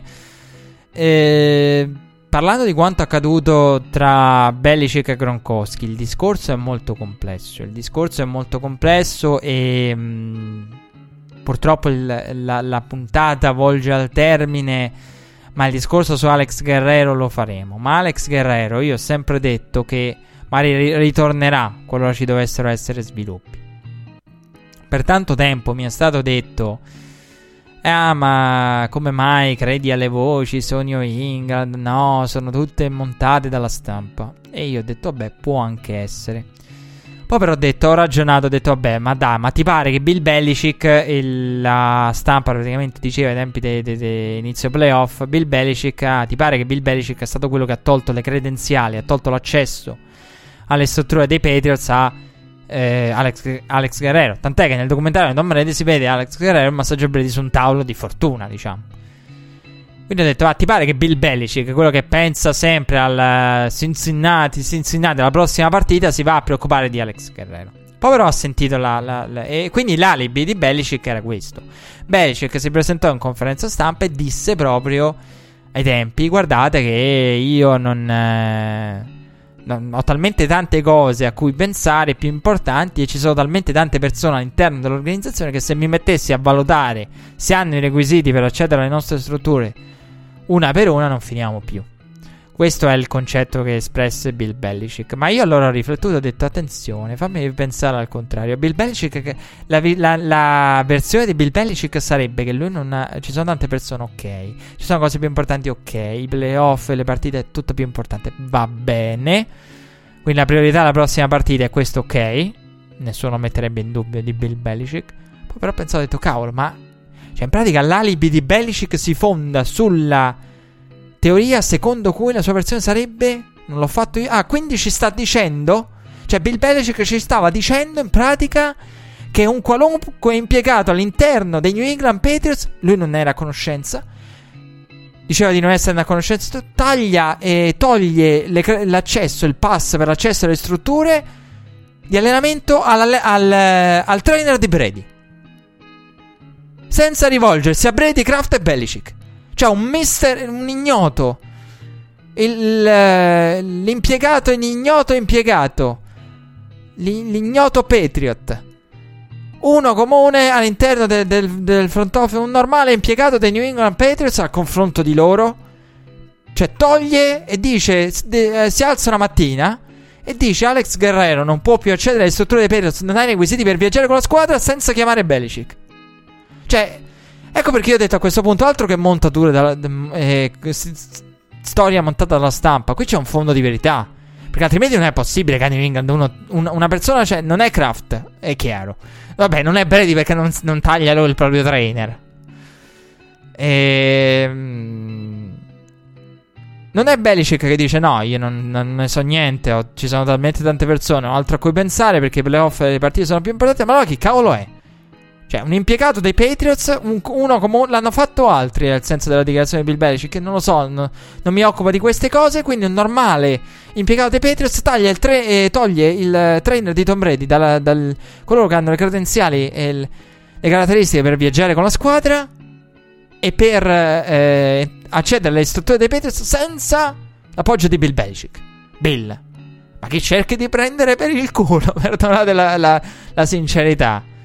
Cioè, quindi, ecco, la, la, poteva filare al primo impatto la, la, versione di Belichick. Io non credo alle voci di New England alla lettera. Però quelle su Alex Guerrero, tagli, tolto praticamente segato da Bill Belichick, io ci credo. Proprio perché la versione di Belichick, l'alibi di Belichick è un, è un alibi paradossale. Eh, sì, che potrebbe. Che uno pensa, beh, sì, è un alibi di, di ferro, ma anche no. In relazione alla persona, sì, non è lui, è insospettabile nel, nel, giallo di New England.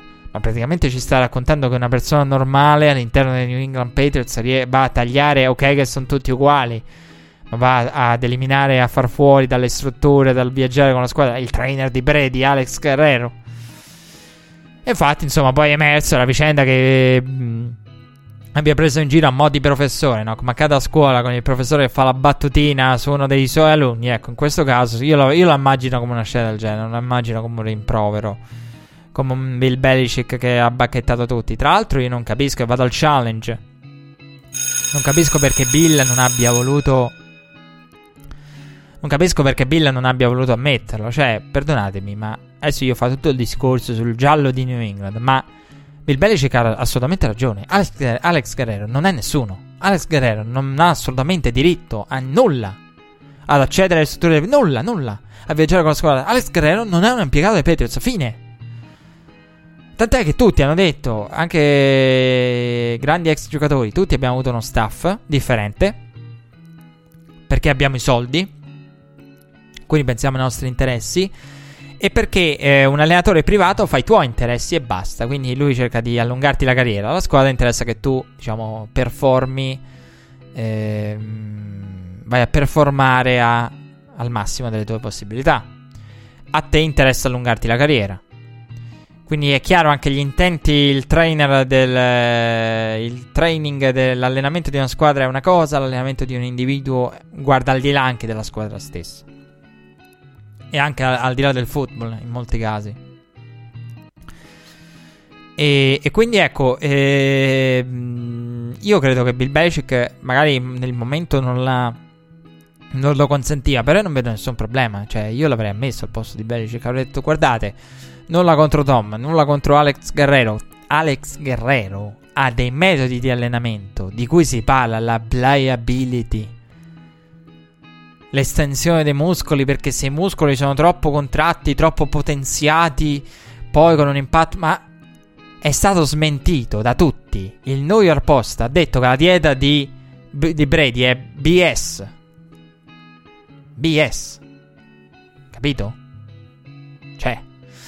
Questo, quindi eh, il mondo della scienza e della fisioterapia ha smentito e ridicolizzato gli allenamenti di Alex Guerrero eh, la, il mondo del, del nutrizionismo, del, delle diete, i dietologi, di, di, nutrizionisti, chi volete voi, hanno detto tutti la stessa cosa. Che diciamo, anche un comune mortale di noi potrebbe dire: Ma possibile un atleta professionista abbia una dieta, diciamo, quasi vegana? Ok, il gelato all'avocado e tutto, ma le verdure di qua, le verdure di là, ma sì, una dieta sana, ma come fa a non mettere carne, proteine? Cioè, come un atleta professionista.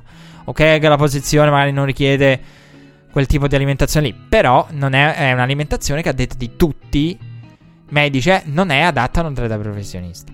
Poi io aggiungo anche che praticamente la dieta di Brady ha la stessa validità scientifica di, di un post che ha messo su Facebook una mia amica tem- tempo fa. No, non era Facebook, era eh, perché ogni, tanto io leggo queste cose sui social. mi pare fosse un tweet da qualche parte che ho letto simpatico, diciamo tempo fa, e ve lo racconto un aneddoto raccontato al presente, mi era passato, no? Magari l'avrete visto anche voi. Sapete quei link in cui tipo, ah, l'inventore della dieta è morto, ah, l'inventore della Nutella è campato fino a 90 anni, che non so manco se è vero, però... Ecco, quindi la, validi- la validità de- de- della dieta di, di Brady è una cosa di questo genere. La validità del scientifico dell'allenamento di Alex Carrero, non dico che è una cosa del genere, ma ci avviciniamo a questo genere di cose. Perché Tom Brady, poi possiamo parlare di tutti gli allenamenti che vi pare, ma qui preparazione o non preparazione, cioè come Carson Wentz, lo stile di gioco, poi ti rimane la gamba lì, che devi fare? Cioè, non è che eh, il discorso sul tuo stile di gioco, il tuo allenamento eh, manda, cioè, viene mandato a farsi benedire da un, da un episodio sfortunato. Quindi ecco, fatto che Brady non abbia infortuni dipende anche da, da, da, da circostanze fortunate oltre che dall'allenamento. E quindi ecco, poi sicuramente l'allenamento di Alex Guerrero, tra l'altro chi ha visto il documentario di Brady non so, non so che è anche di inquietante eh, parte dell'allenamento di Brady. Però l'importante è che se per lui funziona a livello mentale, perché cambiarlo? Quindi, eh, tutti hanno detto insomma che è una cosa normale. Io fossi, bene, fossi stato Bill Belichick avrei detto perfetto, io non ho nulla contro il trainer di Tom, eh, basta che il trainer di Tom fa il trainer di Tom e basta. E Tom ha una sua casa, ha una sua villa enorme con, con, eh, può allenarsi e farsi la, i suoi eh, sue macchine, i suoi macchinari, la sua palestra in casa, facesse tutto lì, facesse tutto da un'altra parte, non so, costruissero, una piccola struttura apposita con la TB12, insomma, quello che poi insomma a tutti gli effetti esiste, perché la TB12 è un'entità non tanto astratta, e concreta. E quindi ecco, in questo senso io al posto di Bill Belichick avrei detto perdonatemi, ma io l'ho fatto perché credo che Alex Guerrero non abbia assolutamente... non ha nulla a che fare con i Patriots, ecco, non fa parte dell'organizzazione dei Patriots. Però ecco, io, io l'avrei ammesso. Eh, però in quel momento non lo poteva ammettere. Dopo non lo poteva ammettere. Poi ha fatto la battutina a mo' di, di, professore che fa la battuta su un proprio alunno. Secondo me è stato così al primo giorno di scuola dei, dei New England Patriots. Le voci che sono uscite questa settimana in, sono insistenti e parlano di Lamar Jackson ai Patriots. Perché pare che eh, Bill Belichick sia rimasto impressionato da quanto fatto contro di lui da Deshaun Watson. Houston che ha avuto il miglior attacco con Deshaun Watson in campo. Watson che ha messo a segno un touchdown mediamente ogni 10,7 passaggi, un numero pazzesco, il più alto di sempre tra coloro che hanno almeno 100 tentativi.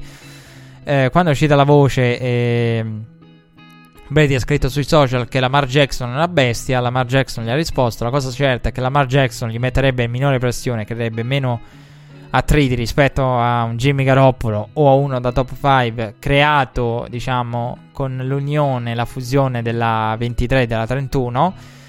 E la risposta sui social di Brady lascia spazio a tutte le speculazioni che volete, però l'unica certezza è che comunque Tom Brady sta seguendo da vicino le voci sui Patriots la possibilità di draftare un quarterback. E poi Brady non è uno che sui social è uno che sui social commenta in modo molto tattico, cioè Brady è l'uomo del like tattico e mm, non, ne ha bisogno per rimorchiare del like tattico, insomma, con Giselle, però è uno che eh, è molto tattico anche con il suo ringraziare Malcolm Butler, un bravo ragazzo, un bravo giocatore tutto quanto. Quindi è uno che commenta in modo molto tattico e usa i social in tal senso, in tale direzione, a differenza di altri che scrivono la prima cosa che, che viene loro in mente, come un Des Bryant. Bisogna comunque stare attenti, secondo me, al discorso sui grandi allenatori o i grandi coordinator, perché spesso si dice, che ne so, Lamar Jackson, ecco, questo non è l'esempio ultimo, ma è solo uno dei tanti.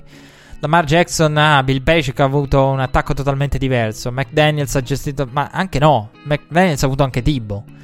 Quindi a volte noi diamo, definiamo come integralisti, allenatori, coordinator, quando in realtà mh, sottovalutiamo la loro grandezza poi all'atto pratico, perché sono grandi menti e hanno la capacità di adattarsi. Quindi non è detto che se tu hai fatto una determinata cosa, tu se sei un bravo offensive coordinator sei anche gra- un bravo allenatore in grado di fare tutt'altro, di stravolgere, di, di modernizzare la tua filosofia, di, di cambiarla. Quindi ecco il fatto che Lamar Jackson, come anche il chiacchierato Johnny Manziel, Baker Mayfield, hanno una filosofia diversa, una ta- sono giocatori diversi part- rispetto a un Tom Brady, ma nel momento in cui ha un grande coaching staff, questo coaching staff può sicuramente, senza ombra di dubbio, adattarsi. E Lamar Jackson, che ha praticamente il problema opposto rispetto a, a un Josh Rosen, perché spesso viene definito ah, è limitato, la sua conoscenza del football è limitata, troppo poco intellettuale, parla molto sgrammaticato. Insomma, non è, non è l'intellettuale Josh Rosen, Lamar Jackson. Insomma, sono tutte chiacchiere. In un certo senso, eh, sappiamo che Bill Belichick non comunicherebbe a nessuno la propria scelta. E tra l'altro, in settimana, a proposito di, di, di quello che farebbe o non farebbe Belichick, Michael Lombardi sentivo che a The Ringer diceva ah, Bill Belichick non, eh, è una cosa in, è insolito per lui. Non, non, che Mac Lombardi ha detto io non credo eh, conoscendo l'organizzazione dei Patriots nella quale insomma mh, sappiamo che ha lavorato oltre ai Browns e ha lavorato però soprattutto con i Patriots conosce molto bene Bill Belichick ha detto Bill Belichick è uno che eh, solitamente non critica i giocatori pubblicamente non fa la battutina al massimo è uno che va duro privatamente. Però eh, lì secondo me Mike Lombardi ha eh, vado al challenge, non sono d'accordo, sono d'accordo con quella parte lì, però Bill Belichick, anche quello che all'interno dell'articolo di ESPN si diceva, quando poi sono uscite le voci di Mike Giardi del Miserable, eh, quindi ecco, è molto... Eh, Michael Lombardi è molto vicino a Belichick, e quindi ecco, però ci sono voci non confermate, forse chiacchiere, l'ho detto, non lo so. Però c'è anche una storia secondo cui un anno fa contro i Texans dopo il primo tempo eh, al termine della partita Belichick bastonò pubblicamente criticò Tom Brady come se fosse veramente l'ultimo arrivato come long snapper davanti a tutti per la gestione del pallone i turnover e le scelte eh, fatte nel corso del primo tempo. Quindi c'è anche una storia che dice che eh, questo genere di cose a Bill Belichick da alcuni rumors sono state attribuite a Bill Belichick. Però ecco, e, Comunque, ecco, la, la, la, cosa su cui sono assolutamente d'accordo con Mike Lombardi è che lui dice non giudicate le franchigie per ciò che dicono, ma giudicatele per ciò che fanno. Infatti New England ha detto siamo uniti, dobbiamo solo controllare un po' gli ego e tutto quanto, poi andiamo a vedere i fatti. Insomma, i fatti ci parlano sempre più di, di tensioni reali e credo che insomma a questo punto le voci dell'articolo di ESPN si possa definire più che fondato. Poi fino a che punto eh, non è ancora chiaro, però è chiaro che non sono voci costruite sul nulla. Questo insomma lo, lo, lo sappiamo. Comunque. Ecco, la cosa eh, particolare che mi ha colpito è che Lamar Jackson, su cui stavo riflettendo prima, è che Lamar Jackson eh, in casa Patriots, eh, nella, nella, casa Patriots con quella di, di Bill Belichick, di, di, Rob Gronkowski, di, di Tom Brady, di, Kraft, di Josh McDaniels nel mondo de, de, de, della Patriot Way, la Patriot Way è quella del ti devi rendere utile. Quindi Lamar Jackson. Brady è contentissimo perché non minaccia, non c'è proprio confronto tra i due a livello pratico perché Lamar Jackson richiede un certo sviluppo, quindi non è e poi verrebbe, non verrebbe preso una, con l'unione della 23 e della 31. Però ecco, in questo senso Bill Belichick eh, sicuramente potrebbe chiedere a Lamar Jackson di fare qualcosa con, eh, di fare qualcosa di utile per la squadra. E questo qualcosa di utile alla squadra potrebbe anche essere wide receiver. Quindi riesce fuori il discorso di Stewart che a Pittsburgh ai tempi fece ricevitore, l'ho detto la settimana scorsa. Insomma, eh, andrebbe a finire in quel caso in una franchigia in cui si potrebbe considerare diciamo, fortunato eh, ad avere uno staff del genere, comunque anche un coordinator come McDaniels e un, un compagno di ruolo come Brady eh, sulla prima riga della depth chart con il quale lavorare. Però dall'altra parte gli verrebbe richiesto questo. Sarebbe, penso, una condizione necessaria e sufficiente per la sua permanenza per la, nel contesto New England. Ti devi rendere utile, quindi devi anche fare il wide receiver. Anche perché New England ama avere i trick play, i flip flicker e i quarterback che ricevono. E sicuramente, ecco, Lamar Jackson possiamo dire sarebbe il migliore non è ricevitore, è un quarterback, l'hanno detto tutti, però sicuramente sarebbe un migliore ricevitore in caso di trick play di, eh, rispetto a Tom Brady. Ecco. Super Bowl 52 parla anche in questo senso. Siamo arrivati alla fine di questa puntata. Credo di aver detto tutto, perlomeno su una parte della, della questione Patriots. Magari sui Rams ci torneremo strada facendo, perché nessuno ci corre dietro. Des Bryant eh, lo sappiamo, è stato tagliato, rimarrà all'interno della NFC. Des Bryant però sarà un argomento che affronteremo nella prossima puntata proprio perché questa qui eh, aveva al centro di tutto il, la, la, la, parte e ciò che era rimasto indietro delle scorse settimane. Poi perché abbiamo aspettato tanto per parlare di Des Bryant. Abbiamo aspettato insomma che ci fossero degli sviluppi. Adesso potremmo trovarci anche con Des Bryant che magari firma veramente con una squadra della NFC sta breve. E quindi vedremo quello che saranno gli sviluppi. Ma ci sarà tanto da dire su di lui e sulle sue dichiarazioni contro Dallas e su tutti i retroscena che sono usciti. Siamo arrivati alla fine di questa decima puntata e vi ringrazio per averla ascoltata. Se volete eh, dare un parere sulla qualità audio sarebbe gradito perché eh, ho aperto la puntata, cioè da, siamo arrivati alla decima, abbiamo fatto un punto e secondo me rimbombava tutto, poi grazie a Dio qualcuno, i tecnici hanno da, mi hanno dato una mano, qualcuno con più competenze di me e ecco, quindi spero che la qualità audio sia migliorata. Eh, non perché ci fossero problemi di qualità audio, l'ho detto all'inizio, ma perché eh, con alcuni dispositivi, a parte dipende tutto dal dispositivo, e questo è il problema. I podcast al giorno d'oggi vengono ascoltati da una miriade di dispositivi. Però ecco, io mi sono accorto che ascoltandolo con le casse, con un computer e tutto quanto, non magari con le cuffiette o con um, un telefono, poi rimbombava e spesso era addirittura al, al arrivando alla, alla distorsione. Quindi ecco, non sono ossessionato dalla qualità audio, cioè sì, mh, è bello avere a disposizione un contesto, diciamo, professionale, però eh, non è che mi interessa in senso assoluto la, la, la perfezione audio, il, tutto quanto, anzi. Però, ecco, rimbombava a tal punto da, da, essere distorto. Quindi, ecco, quando poi diventa un problema e diventa distorsione, magari uno non viene capito e lì eh, poi va ad impattare quello che è il messaggio. Il messaggio però conclusivo è che l'appuntamento è per l'undicesima puntata. Alla prossima.